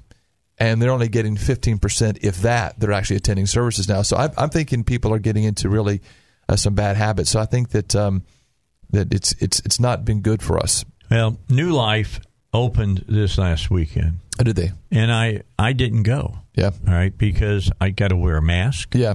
Uh, they're going to put us in groups. Mm-hmm. They're going to take everybody's name down. Oh, really? Yeah. I mean, this is part of phase two. Wow. And uh, and I do not agree with that. I mean, Yeah. look, they don't stop me at Walmart And take your name. and take my name down. Right, Yeah. right. All right. So, uh, they don't even require you to wear a mask in Walmart. No. No. So I, I really, you know, I got some problems with uh, what they're doing. So uh, I I watched it on um, the uh, YouTube channel. Now, what I would like them to do is instead of now having a recorded sermon on YouTube, carry it live. Yeah. Yeah. Yeah. So I can watch the service on YouTube. That, Yeah. That's what I would like to see them get to. Yeah. Now I know, I guess in Cabot we can go on and watch it on Facebook, Hmm. but that's totally different than where I can watch it on YouTube on my 67 inch big screen TV and Did- feel like I'm really there. We have um, our church. We have a we have a uh, Roku, so you can watch ours live through Roku. So you can have it up on your big 64 inch, or anybody could for that matter. so it's maybe I've made a mistake and I'll, I'll just contact them and ask them. Yeah, they may, they may have that as well. So, Yeah. um, but uh, you know, I know. I know churches are trying to do the the right thing and be cautious, and, and we have we have a lot of people. We're telling them not to come because they have health issues or they're compromised and so forth. Um, but um, for me, I think the sooner we can get back to offering services for our people to attend, the better off that uh, the world will be. I'm with you. Yeah. I am totally with you. All right, let's finish up with this, and and you're just just going to have a few moments, but that's all right. Heard your discussion about the gap theory last week, so I was wondering what your view is on a literal seven day creation. How do you answer people who might oppose your viewpoint if they are arguing from a scientific perspective? Um, so I believe um, from a perspective of the earth in a seven day creation. And I have to say that because um, what most people don't understand from a scientific point of view is that time really is relative. Um, what can appear to be seven days here on Earth, um, as we dilate time and as as matter moves through space, um, can really look from the outside like something completely different. So, um, the argument, of course, that we most often run into is uh, the argument of evolution. Um, but evolution For starters, evolution is a theory. It is taught as fact, but it is still a theory. Uh, and secondarily, even most honest scientists today will go, mm, evolution can't really happen. Uh, and, and, there's a reason. We understand when Darwin wrote that theory, um, he didn't understand genetics the way we do today. Um, the, the, reason that a cat and a dog can't breed and make a, a cog uh, is that there is vastly different um, genetic um, material in these two animals. And I say vastly different. It's they're ninety nine percent the same, but that one percent difference means that you can't breed the two, the two together. And what most people who talk about evolution don't understand is they go, "Oh well, it's it's a mutation." Uh, that caused the next the next creature to be created. Fine, but you have to create not only a mutation, but you have to create a mutation that is viable. And oh, by the way, you have to create at least male and female at the same time uh, so that they can and and they have to breed. So the, the theory of evolution uh, really is uh, like a sucker punch. You you you only can really believe in it hard if you only understand the theory at the surface. When we look at the actual science underneath, um, we know it to be bogus. It, it simply cannot be. All right. We're out of time, guys. Look at that. Always goes quick. It does go quick. Mm-hmm. And uh, we could have spent the whole show today, next week, and a week after, because the last question I had sitting there was, "What about race relations in America?" Mm-hmm. Which was kind of what we were dealing with at the very beginning. Here's the key: church needs to speak out. Right. Time to say, "Hey, if you don't like people because of their skin." It's wrong. It's sinful. Stop right. it. Yeah. Ungodly. Turn away from it. All right. Thanks, guys, for coming in. Thank we'll you. see you next week. Scott to be with us. Don't forget about Agape. They meet on Sunday at 10 a.m. Be there.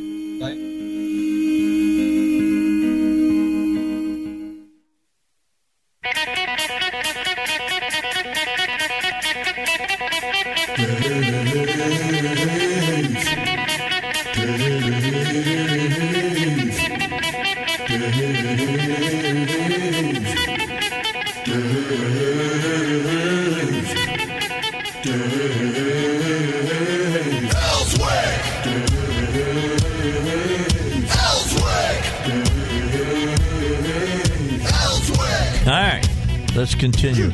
Okay, I, I'm going to let you get involved in this already because she just uh, Elizabeth just brought up something, and and she said it to me. And again, this is the people who put on the clown shoes. Okay, I'm just letting you know. If you Yeah. get up and you talk to them, and if they're sitting behind a table, make them stand up and move out so you can see if they You can get see the clown, clown shoes on because they probably got 'em because they probably have them on.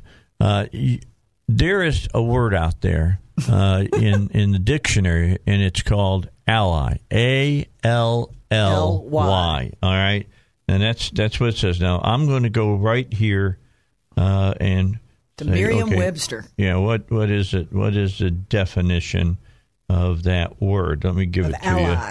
you. If you're an ally, and here's what it says a a state formally cooperating with another for military or other purpose combined as a verb it is combine or unite a resource or commodity with another for mutual benefit he allied his racing experience with his father's business acumen um, but uh, basically most of us hear, hear it as a state formally cooperating with another for a military or other purpose. For instance, England, United States, Russia. They're they were allies during World War II. Nazi Germany, Italy, and Japan were allies. They were the Axis powers uh, during World War II. Okay, so that is the traditional, uh, traditional uh, explanation for ally. Now, remember in the first hour, I hope you heard it. If you didn't, go back and listen to it seriously. In critical theory, excuse me, critical theory is a total um, a rejection of traditional theory. And that's what we're seeing now. So it would only make sense that critical theory would come up with another definition for ally. Semantics are important. Words are important. Words have meaning. So, uh, you know, people change, try to change words, and here's a good example of that. I'll go ahead and turn it over to Elizabeth now, and she'll tell you how the left is changing the term of ally. Um, an associated word, allyship. Oh, they call it Allyship. ally ship now. they want to be even more. They want to be very specific here. as a writer, you know, I'm sort of into words and that sort of thing. So I did look it up. The word allyship, I ran across this yesterday, never saw it before. The word allyship's been around since the late 1800s, and it basically means the state of being an ally. That's what it used to mean. Here is now the current definition. Allyship is the practice of emphasizing social justice, inclusion, and human rights by members of a privileged or dominant social group to advance the interest of an oppressed or marginalized outgroup. All right. Do you hear? Can you hear the difference here? I mean, not traditional. This is not uh, traditional theory. This is critical theory. They've changed it. And not only that, but every you know major word in the definition has also been redefined from what it used yeah, to mean. Of course. Now, again, language that we use back to free speech. If we cannot use words that we all commonly understand what they mean, and now we also are afraid to speak up about our feelings or our opinions, how long will it be before they can completely control us?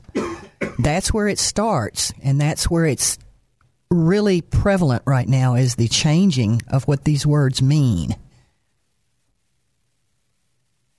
It's a scary deal. It's a real scary deal. It gets to the point where you don't even know what you're talking about. It reminds me gaslighting, gaslighting when you're told that what you know, you see and you and you are very well aware with your five senses and your thinking brain is not what's really going on around you. That's what they're doing to us. and make and make you believe that you're wrong and the other side that's telling you that what you're seeing with your own eyes and experiencing in your own perception is not true i mean you think about how dangerous that is This this allyship has been around. Uh, this is a piece from 2018, and it says allyship is a lifelong process of building relationships based on trust, consistency, and accountability with marginalized individuals. But it's not self-defined.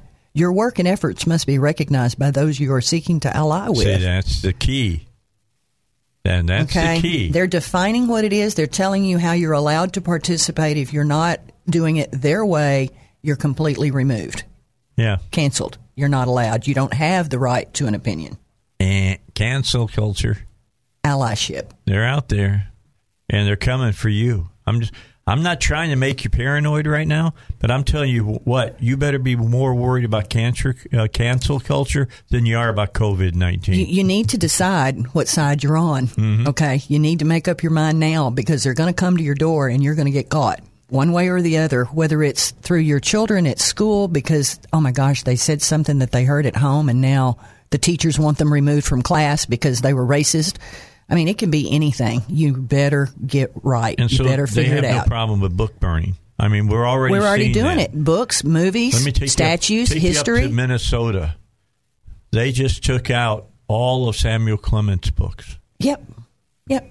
All of Mark Twain. How are we They ever supposed to their- learn? Out of their, out, does that freak you out, Heidi? Because it freaks me out. It freaks me out. the left in Minnesota has gotten such a toehold now that they took Mark Twain's books out of the library.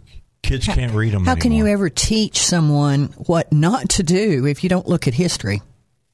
You Okay? know? I mean, you know, what is the quote? They control the past with the Oh future. yeah. Uh-huh. yeah. He who controls the past controls the future. He contro- who he who controls the present controls the past. And because they're taking away all our past, we don't have a history. If they get their way, we will not have a history. We already, our history does not exist in the minds of the current generation because they Just were not about. taught in school. because they've never been taught it. Okay? That's how- because we allowed That's that. how you you determine that you tear down Grant because he fought in the Civil War. You don't know which side it was. You don't know what the man stood for. You don't have a clue. You just tear him down.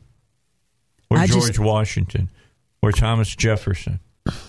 it's such a fundamental part of who I am to to be a patriot and love this country and and to know and understand the founders and why they did what they did and God's hand in all of that. It's more than offensive. Well, It's more than now offensive. you've really opened a can of worms. Uh huh. I brought that word you in, didn't brought that word into there when you said God. God. Uh, that's a word that you, you just have to s- stay away from. And I'm just warning pastors right now if you don't stand up, it's going to get worse coming after you. Well, you guys Sean just- King already has fired what I this is like Concord. He fired the shot heard should have fired the shot heard around the world. I hope it was heard. yeah, I don't think it was. This is what I said to you earlier when we went to break. Where are the churches? Now, you guys talked about that a little bit over the last hour. Yeah. But where are our churches, folks? You're all about going to services. How about doing something and getting out in the community and getting people to realize what this fight is all about? The lack of God and, Because- and the prevalence of sin. A lot of people go to evil. church, as the Bible tells us, to get their ears tickled.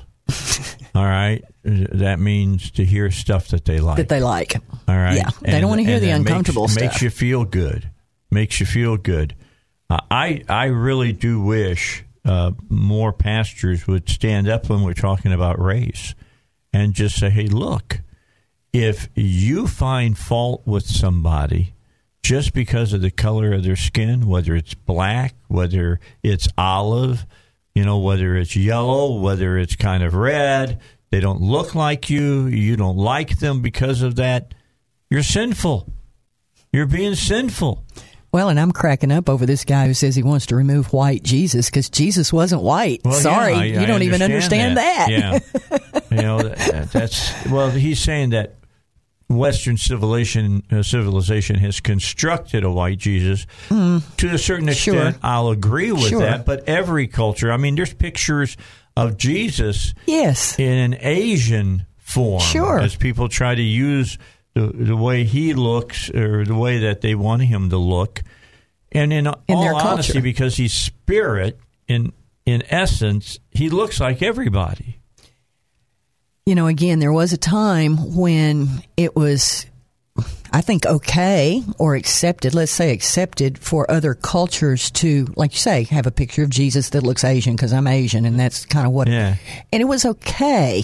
Now, what I think they want is not just to, there will be no, everybody will be the same. There'll be no differences. And it won't be a good thing that we're all the same. We'll all be sheep and, and I guess in the corner and not ever saying anything or something, but we're not allowed to be different and be accepted for our differences. And that's very concerning to me. Well, see, that's what I've said about Hollywood, and I, I just want people to understand because I like The Chosen because they cast people that are Middle Eastern They look for the roles. They more look- historically accurate. In fact, the person who plays uh, Simon is a Jew, and the guy who plays Andrew They is should a be. Jew. They should be. They and, were. and you know, and, and you know, kind of thing. I mean, look, Jeffrey Hunter did not look like Jesus from the greatest story ever told. That's what right. I'm, I'm, That's I'm right. going to. Uh, although they, I guess the the the men who made that uh, realized that unless they made a Jesus that kind of looked like everybody they were going for to sit in the theater, they wouldn't come and sit in the theater. I don't know if that's true or not. But the bottom line is that, uh, you know, I'm glad I, I've said this on the air that the chosen has chosen to uh, to use people in different uh, ethnicities uh, to portray these characters. But if if you're Black Lives Matter and you think Jesus was black, you're wrong. He wasn't black. Okay, that's not. He was a person of color. Yeah, he was a person of color. I'll go along He was a person that, of color. but he, he wasn't black, and he he was uh, he had olive skin, like people in the Middle, Middle East Eastern. olive skin. So, bottom line is, I I just think um, you know the whole thing of what you know pastors have got to start saying uh, that it's wrong to be a bigot. You got to stand up and start proclaiming the Bible. I mean, you know, Yeah, and truth. not just on Sunday morning in that building, Yeah, or truth- at home while you're watching it on the video. And and the truth is that you know Jesus didn't look like a white guy. The bottom line is that he- looked like a Jewish guy because that's what he was. Bottom line. All right, we got to get a break at 19 minutes after eight, but that doesn't give someone the right like Shaun King to say we need to tear down all vestiges of uh, quote the white Jesus because that was white supremacy. Wrong, wrong. Uh, by the way, they went to Egypt because it was prophesized and foretold, and an angel told them to go to Egypt. All right, they didn't just wake up one morning and say, "Hey, we need to skedaddle." Uh, Okay, I showed my age again today. I showed my age again. There you go with those words. I said skedaddle Whoop. people don't have a don't have a probably don't even have an idea what they got out of Dodge. How's that one for you? They took off uh, for Egypt because the angel told them to. All right, so folks in Seattle are fed up, especially the ones that have been uh, caught in this CHOP area of Seattle. That stands for Capitol Hill Organized Protest. Uh, many people in that area are ex- expressing relief after the mayor, Jenny Durkan, announced yesterday that city officials are working to end the protests following two shootings over the weekend, one of them which took uh, which turned deadly. But despite the mayor's decision to act, haven't seen it yet, but she says she's going to act. Uh, some residents who live by the area are being critical of the city's leadership for taking so long to act. Uh, Matthew, who lived uh, in the area that they took over, said it was doomed to happen from day one. No one wanted to say it, but I'm surprised it didn't happen sooner. It should have ended when the car tender got broken and the mob went down and broke his fence.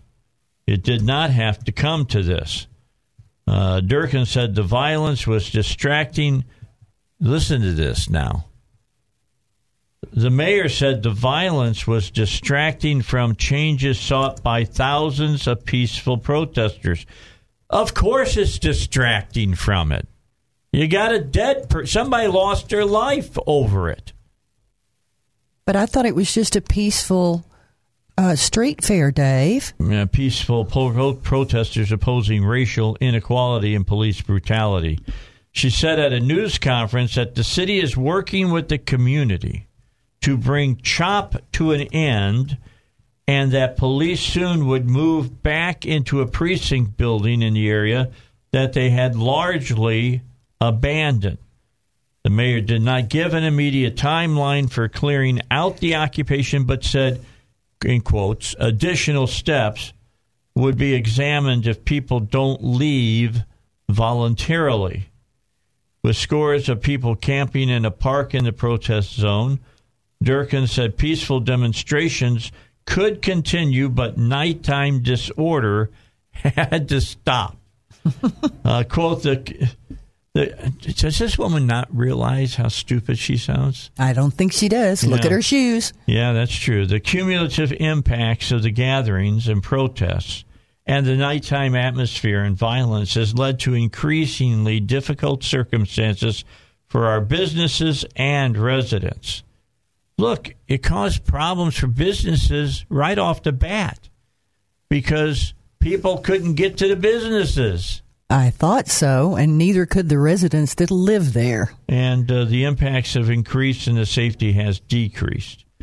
City leaders have faced mounting criticism, including from President Trump, over the protest zone amid reports of violence inside the area. Police had not been able to go inside the, the zone because it's a no go zone.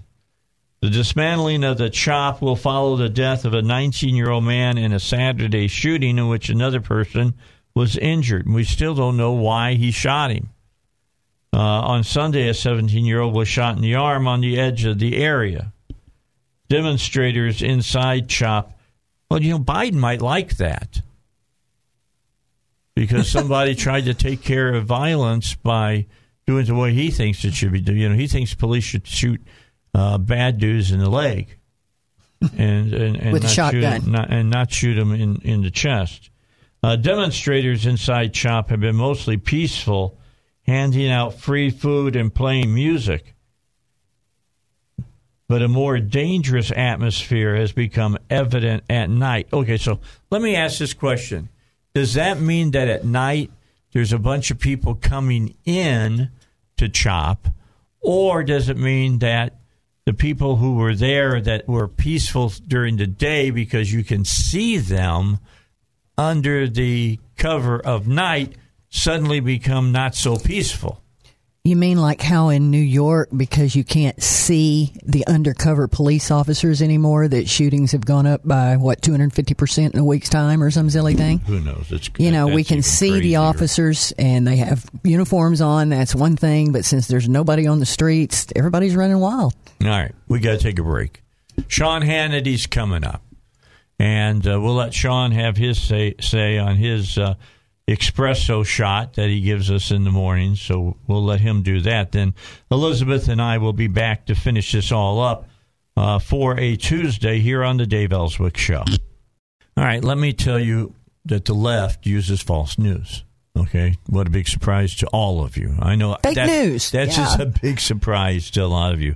Well, a left wing Seattle uh, council member claimed that the fatal weekend shooting in the so called CHOP zone there in Seattle may have been the work of right wing agitators. Well, guess what?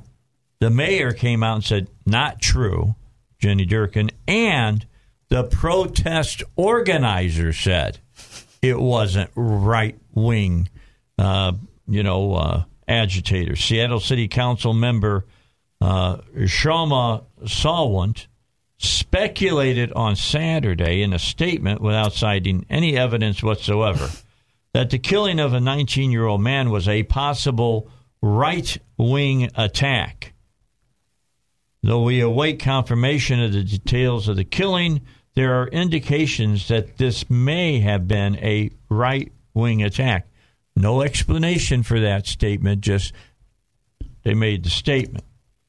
Uh, Sawant represents the Capitol Hill neighborhood where demonstrators have cordoned off several blocks and occupied a police precinct. The area, of course, has been dubbed after several tries at different names the uh, Capitol Hill Organized Protest, or CHOP. Uh, she's, uh, she went on to say conservative and corporate media, locally and nationally, have whipped up right wing hate by completely misrepresenting peaceful protest occupation. They're continuing to do so even now, falsely claiming that the shooting proves CHOP is descending into chaos. She further blamed President Trump on it, and she added Seattle's establishment mayor and police chief also share responsibility for having portrayed our protest movement as violent. And, and yes, she did say, have, uh, you know, said they portrayed our protest movement. She's part of the whole movement that took over th- this part of Seattle. However, a spokesperson for the mayor released a statement saying it is too early to speculate on what led to the shooting or who committed it. That's according to uh, Como or KOMO News uh, there in the city. It is premature to determine or speculate about the cause of the shooting or the perpetrators, including whether it was connected or related to any of the protests occurring on Capitol Hill. CHOP organizers said in a statement obtained by King TV that those involved in the shooting may have known each other and, quote, the situation escalated because of gang affiliations. But I thought it was all peace and love and kumbaya, you know. I guess I'm going to have to play uh, the, the Brotherhood of Man song again here on the show. goes back to what we were saying just in the last hour about uh, men are inherently evil. Jay Seals, who was uh, or has broadcast within the area on Facebook Live, told the station that the situation escalated after people partying in the street set off fireworks. He also said, big surprise here, alcohol may have played a role and did not see anything like Salwer described in her statement.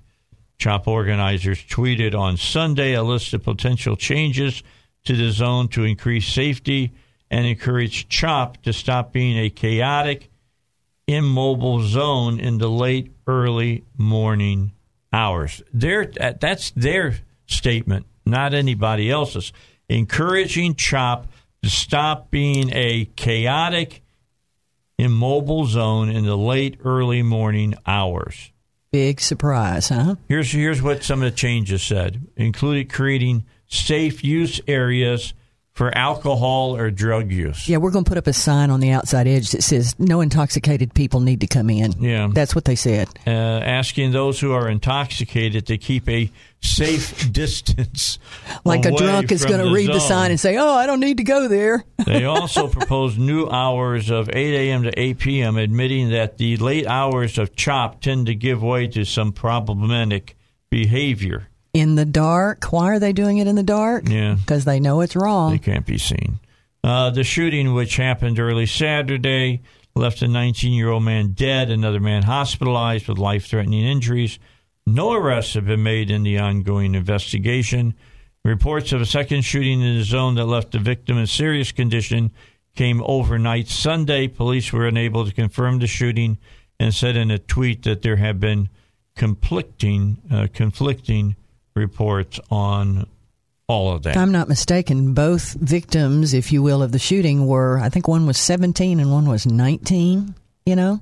So, you know, what's wrong with our young people? Not what's wrong, what's happening to our young people. We're allowing, again, them to be sacrificed. They don't know what they're doing. They're there. I don't know whether they believe it or don't believe it or they're just there, but they're getting taken out and abused and used. Back in the day, it was called a happening. Ooh, I remember that. Yeah. yeah, a- but it was always it was happening. peace and love back then Yeah. when it was a happening day. and they Seriously. tried. They tried. Except for the always present Drugs. element. There's always present an element. There was always drugs involved. Really Bad was. what is it? The bad acid. What Oh, did- yeah. they would complain about watch out for the purple Yeah, that was, whatever. That was at Woodstock. yeah. There's always that element. Launch the bad asset. There's yeah. always that element. But Number you know number nine. Number nine. used to be the element the bad element was not organized the problem is today that the bad elements are very well and very well organized and being promoted and pushed by mainstream media yeah, and they're talking about the bad And el- everybody else. element as gangs being affiliated with all of this. That's what it's all, you know.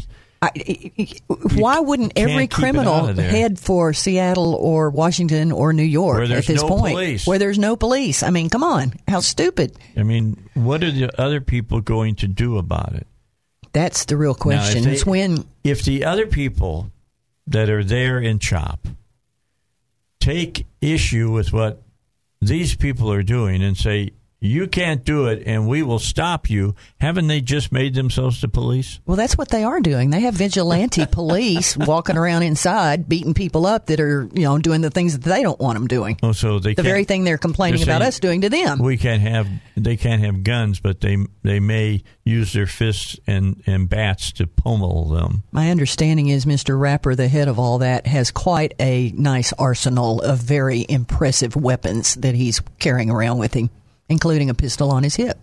Isn't that interesting? Isn't that interesting? Yeah. Well, it's just like when they first started. They set up walls. They started Really? checking Walls. people's Hmm. papers, basically Yeah. coming through.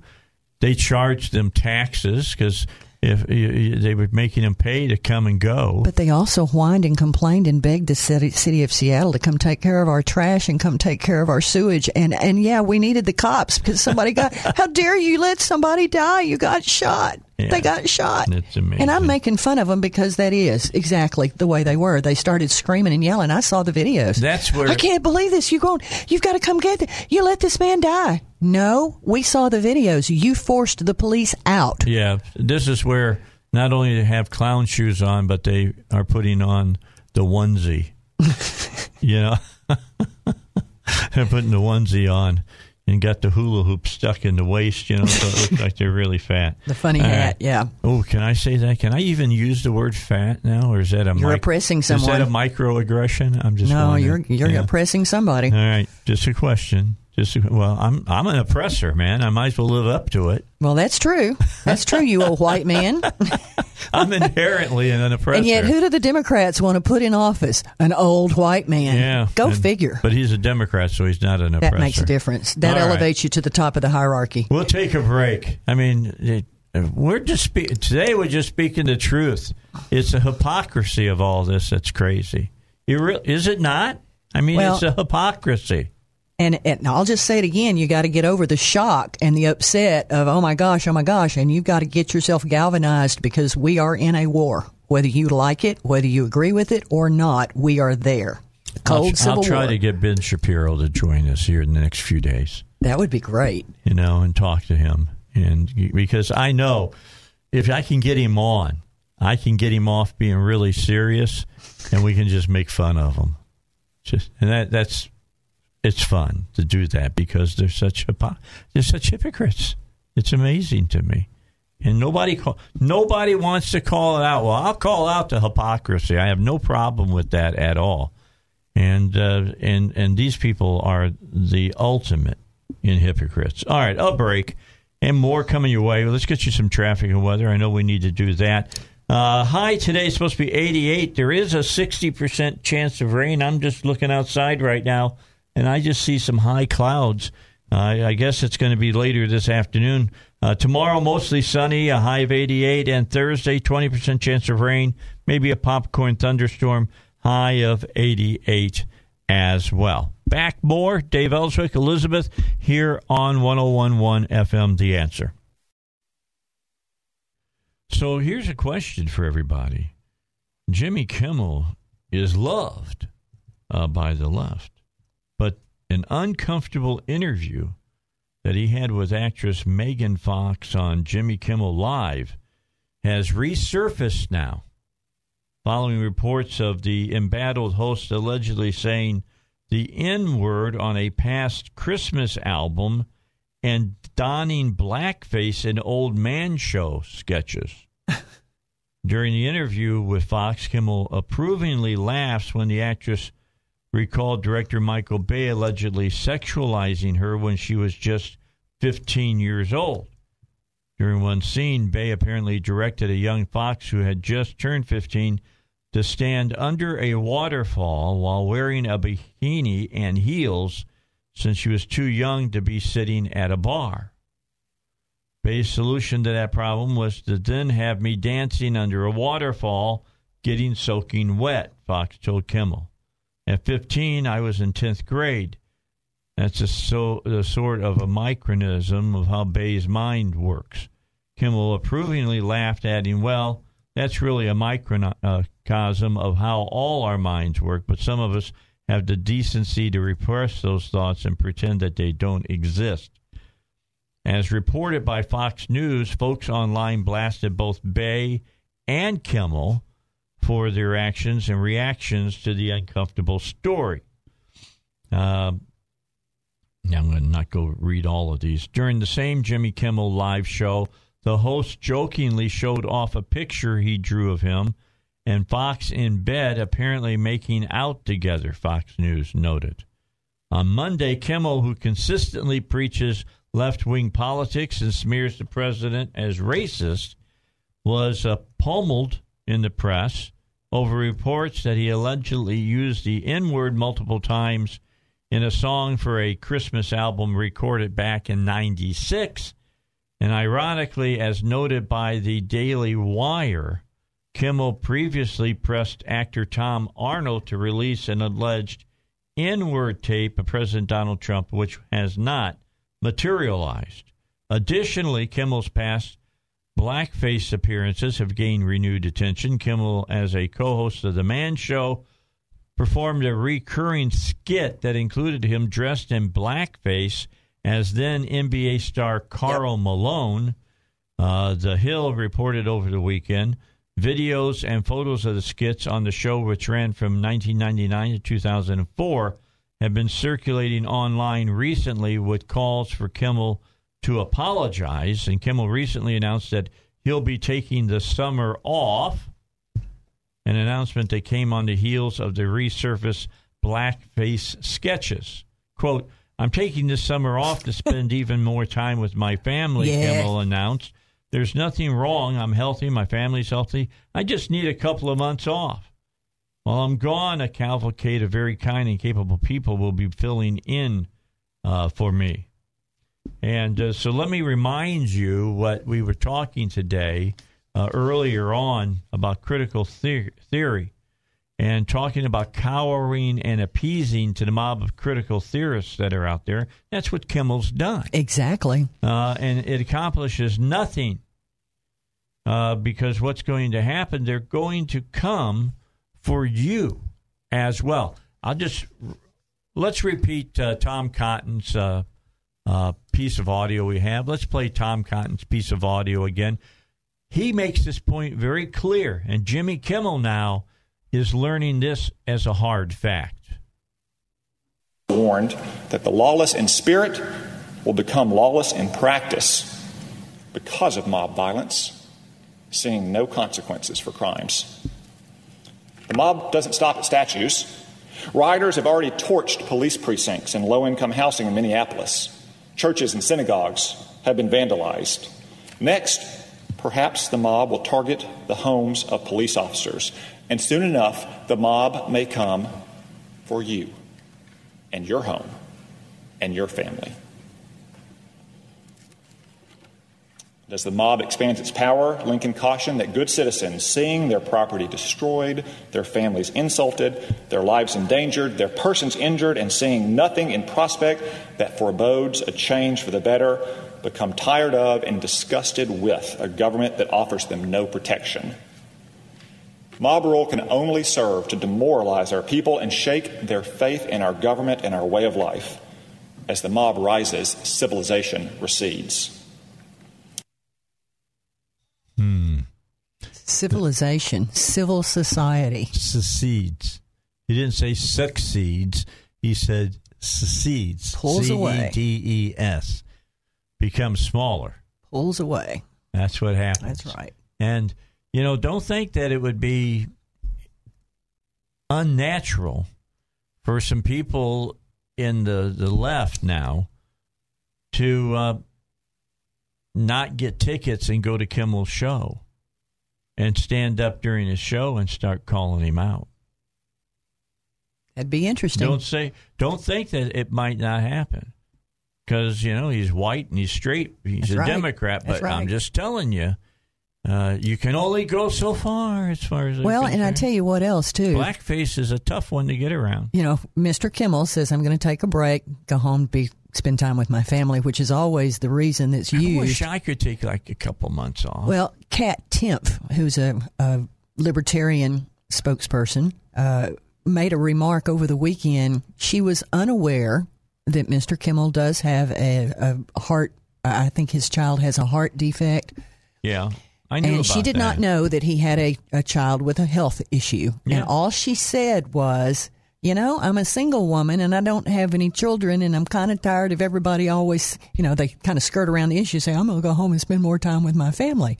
That's all she said. Mm-hmm. They tried to cancel her over the weekend because, how dare you say that about Jimmy Kimmel? He's got a sick child at home. Yeah, I mean, they're out of control. They're out of control. They need to get God in their lives. They need to be thinking about something other than being offended every time they turn around.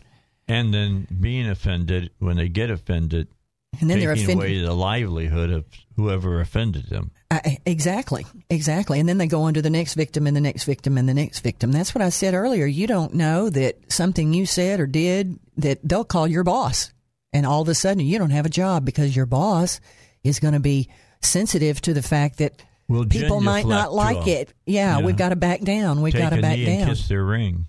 Well, hmm. You made me think of something else when you said take a and kiss. hmm Yeah, I know. Uh huh. Uh, it's not the way to go, folks. You can't appease. They're not, it's not about what they tell you it's about. So there's nothing you can offer them. Somebody saying, what are we going to, you know, what can we do? What do they want? I'm telling you what they want is complete what they revolution. want. They want to tear up the whole entire country for Yeah. no other reason except to do so. Yeah. Okay, so there's nothing you can offer them to appease. They'll tell you things. That's not what's really going on. Yeah, just just look at what they're doing. That's all you got to do. It's that simple. It's not hard. Well, and have you gotten? I've gotten emails. You know, I don't get too many emails from companies and corporations, know, all those promotional things, but I've gotten several lately, and every single one of them starts out the same way. Well, we've examined our policies, and, and we're going to spend this much money, and we're going to in, in, implement diversity training, and we're going to implement implicit bias training, and we're going to do these things because, you know, mea culpa, we are so wrong. That's cowering and appeasing. I'm tired of and it. And you think, and they think that it protects them. And in That's- fact, it doesn't makes them weaker in the right. eyes of the people That's who right. are attacking them. And those of us who understand need to be standing up and calmly, as much as you can, peacefully, and with love, tell the truth and stand up for it. We're going to lose this country if we don't. Yeah, it's wrong, and it's typically typically it's easy for us to say it's doomed to fail. People have tried this over history. The grand Yeah. experiment of America. See, Looks like we're I not mean- doing too good with our experiment here, folks. When you look at uh, you know uh, what happened with uh, you know England before uh, Hitler, they appeased and appeased and appeased and cowered and cowered and cowered, and he still attacked them. What a attacked. what a big surprise! And you know, they said over the weekend Hitler was just a man of his times. Did you see that quote? no, I, Uh huh.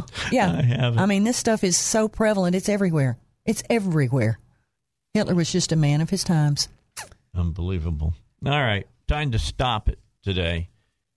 I could we could go on. I'm just saying this, this But- is something you can talk for hours upon hours of. But it's not to be it's depressed about. It's No. not to. Be, it is upsetting. It is depressing. But it's to get action. We've got to fight back. We want people to get involved. That's exactly Get what I- involved. I'm just making this.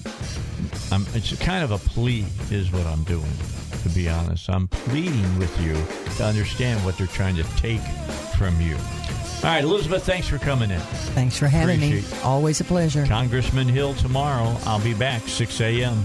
Dave Elswick Show.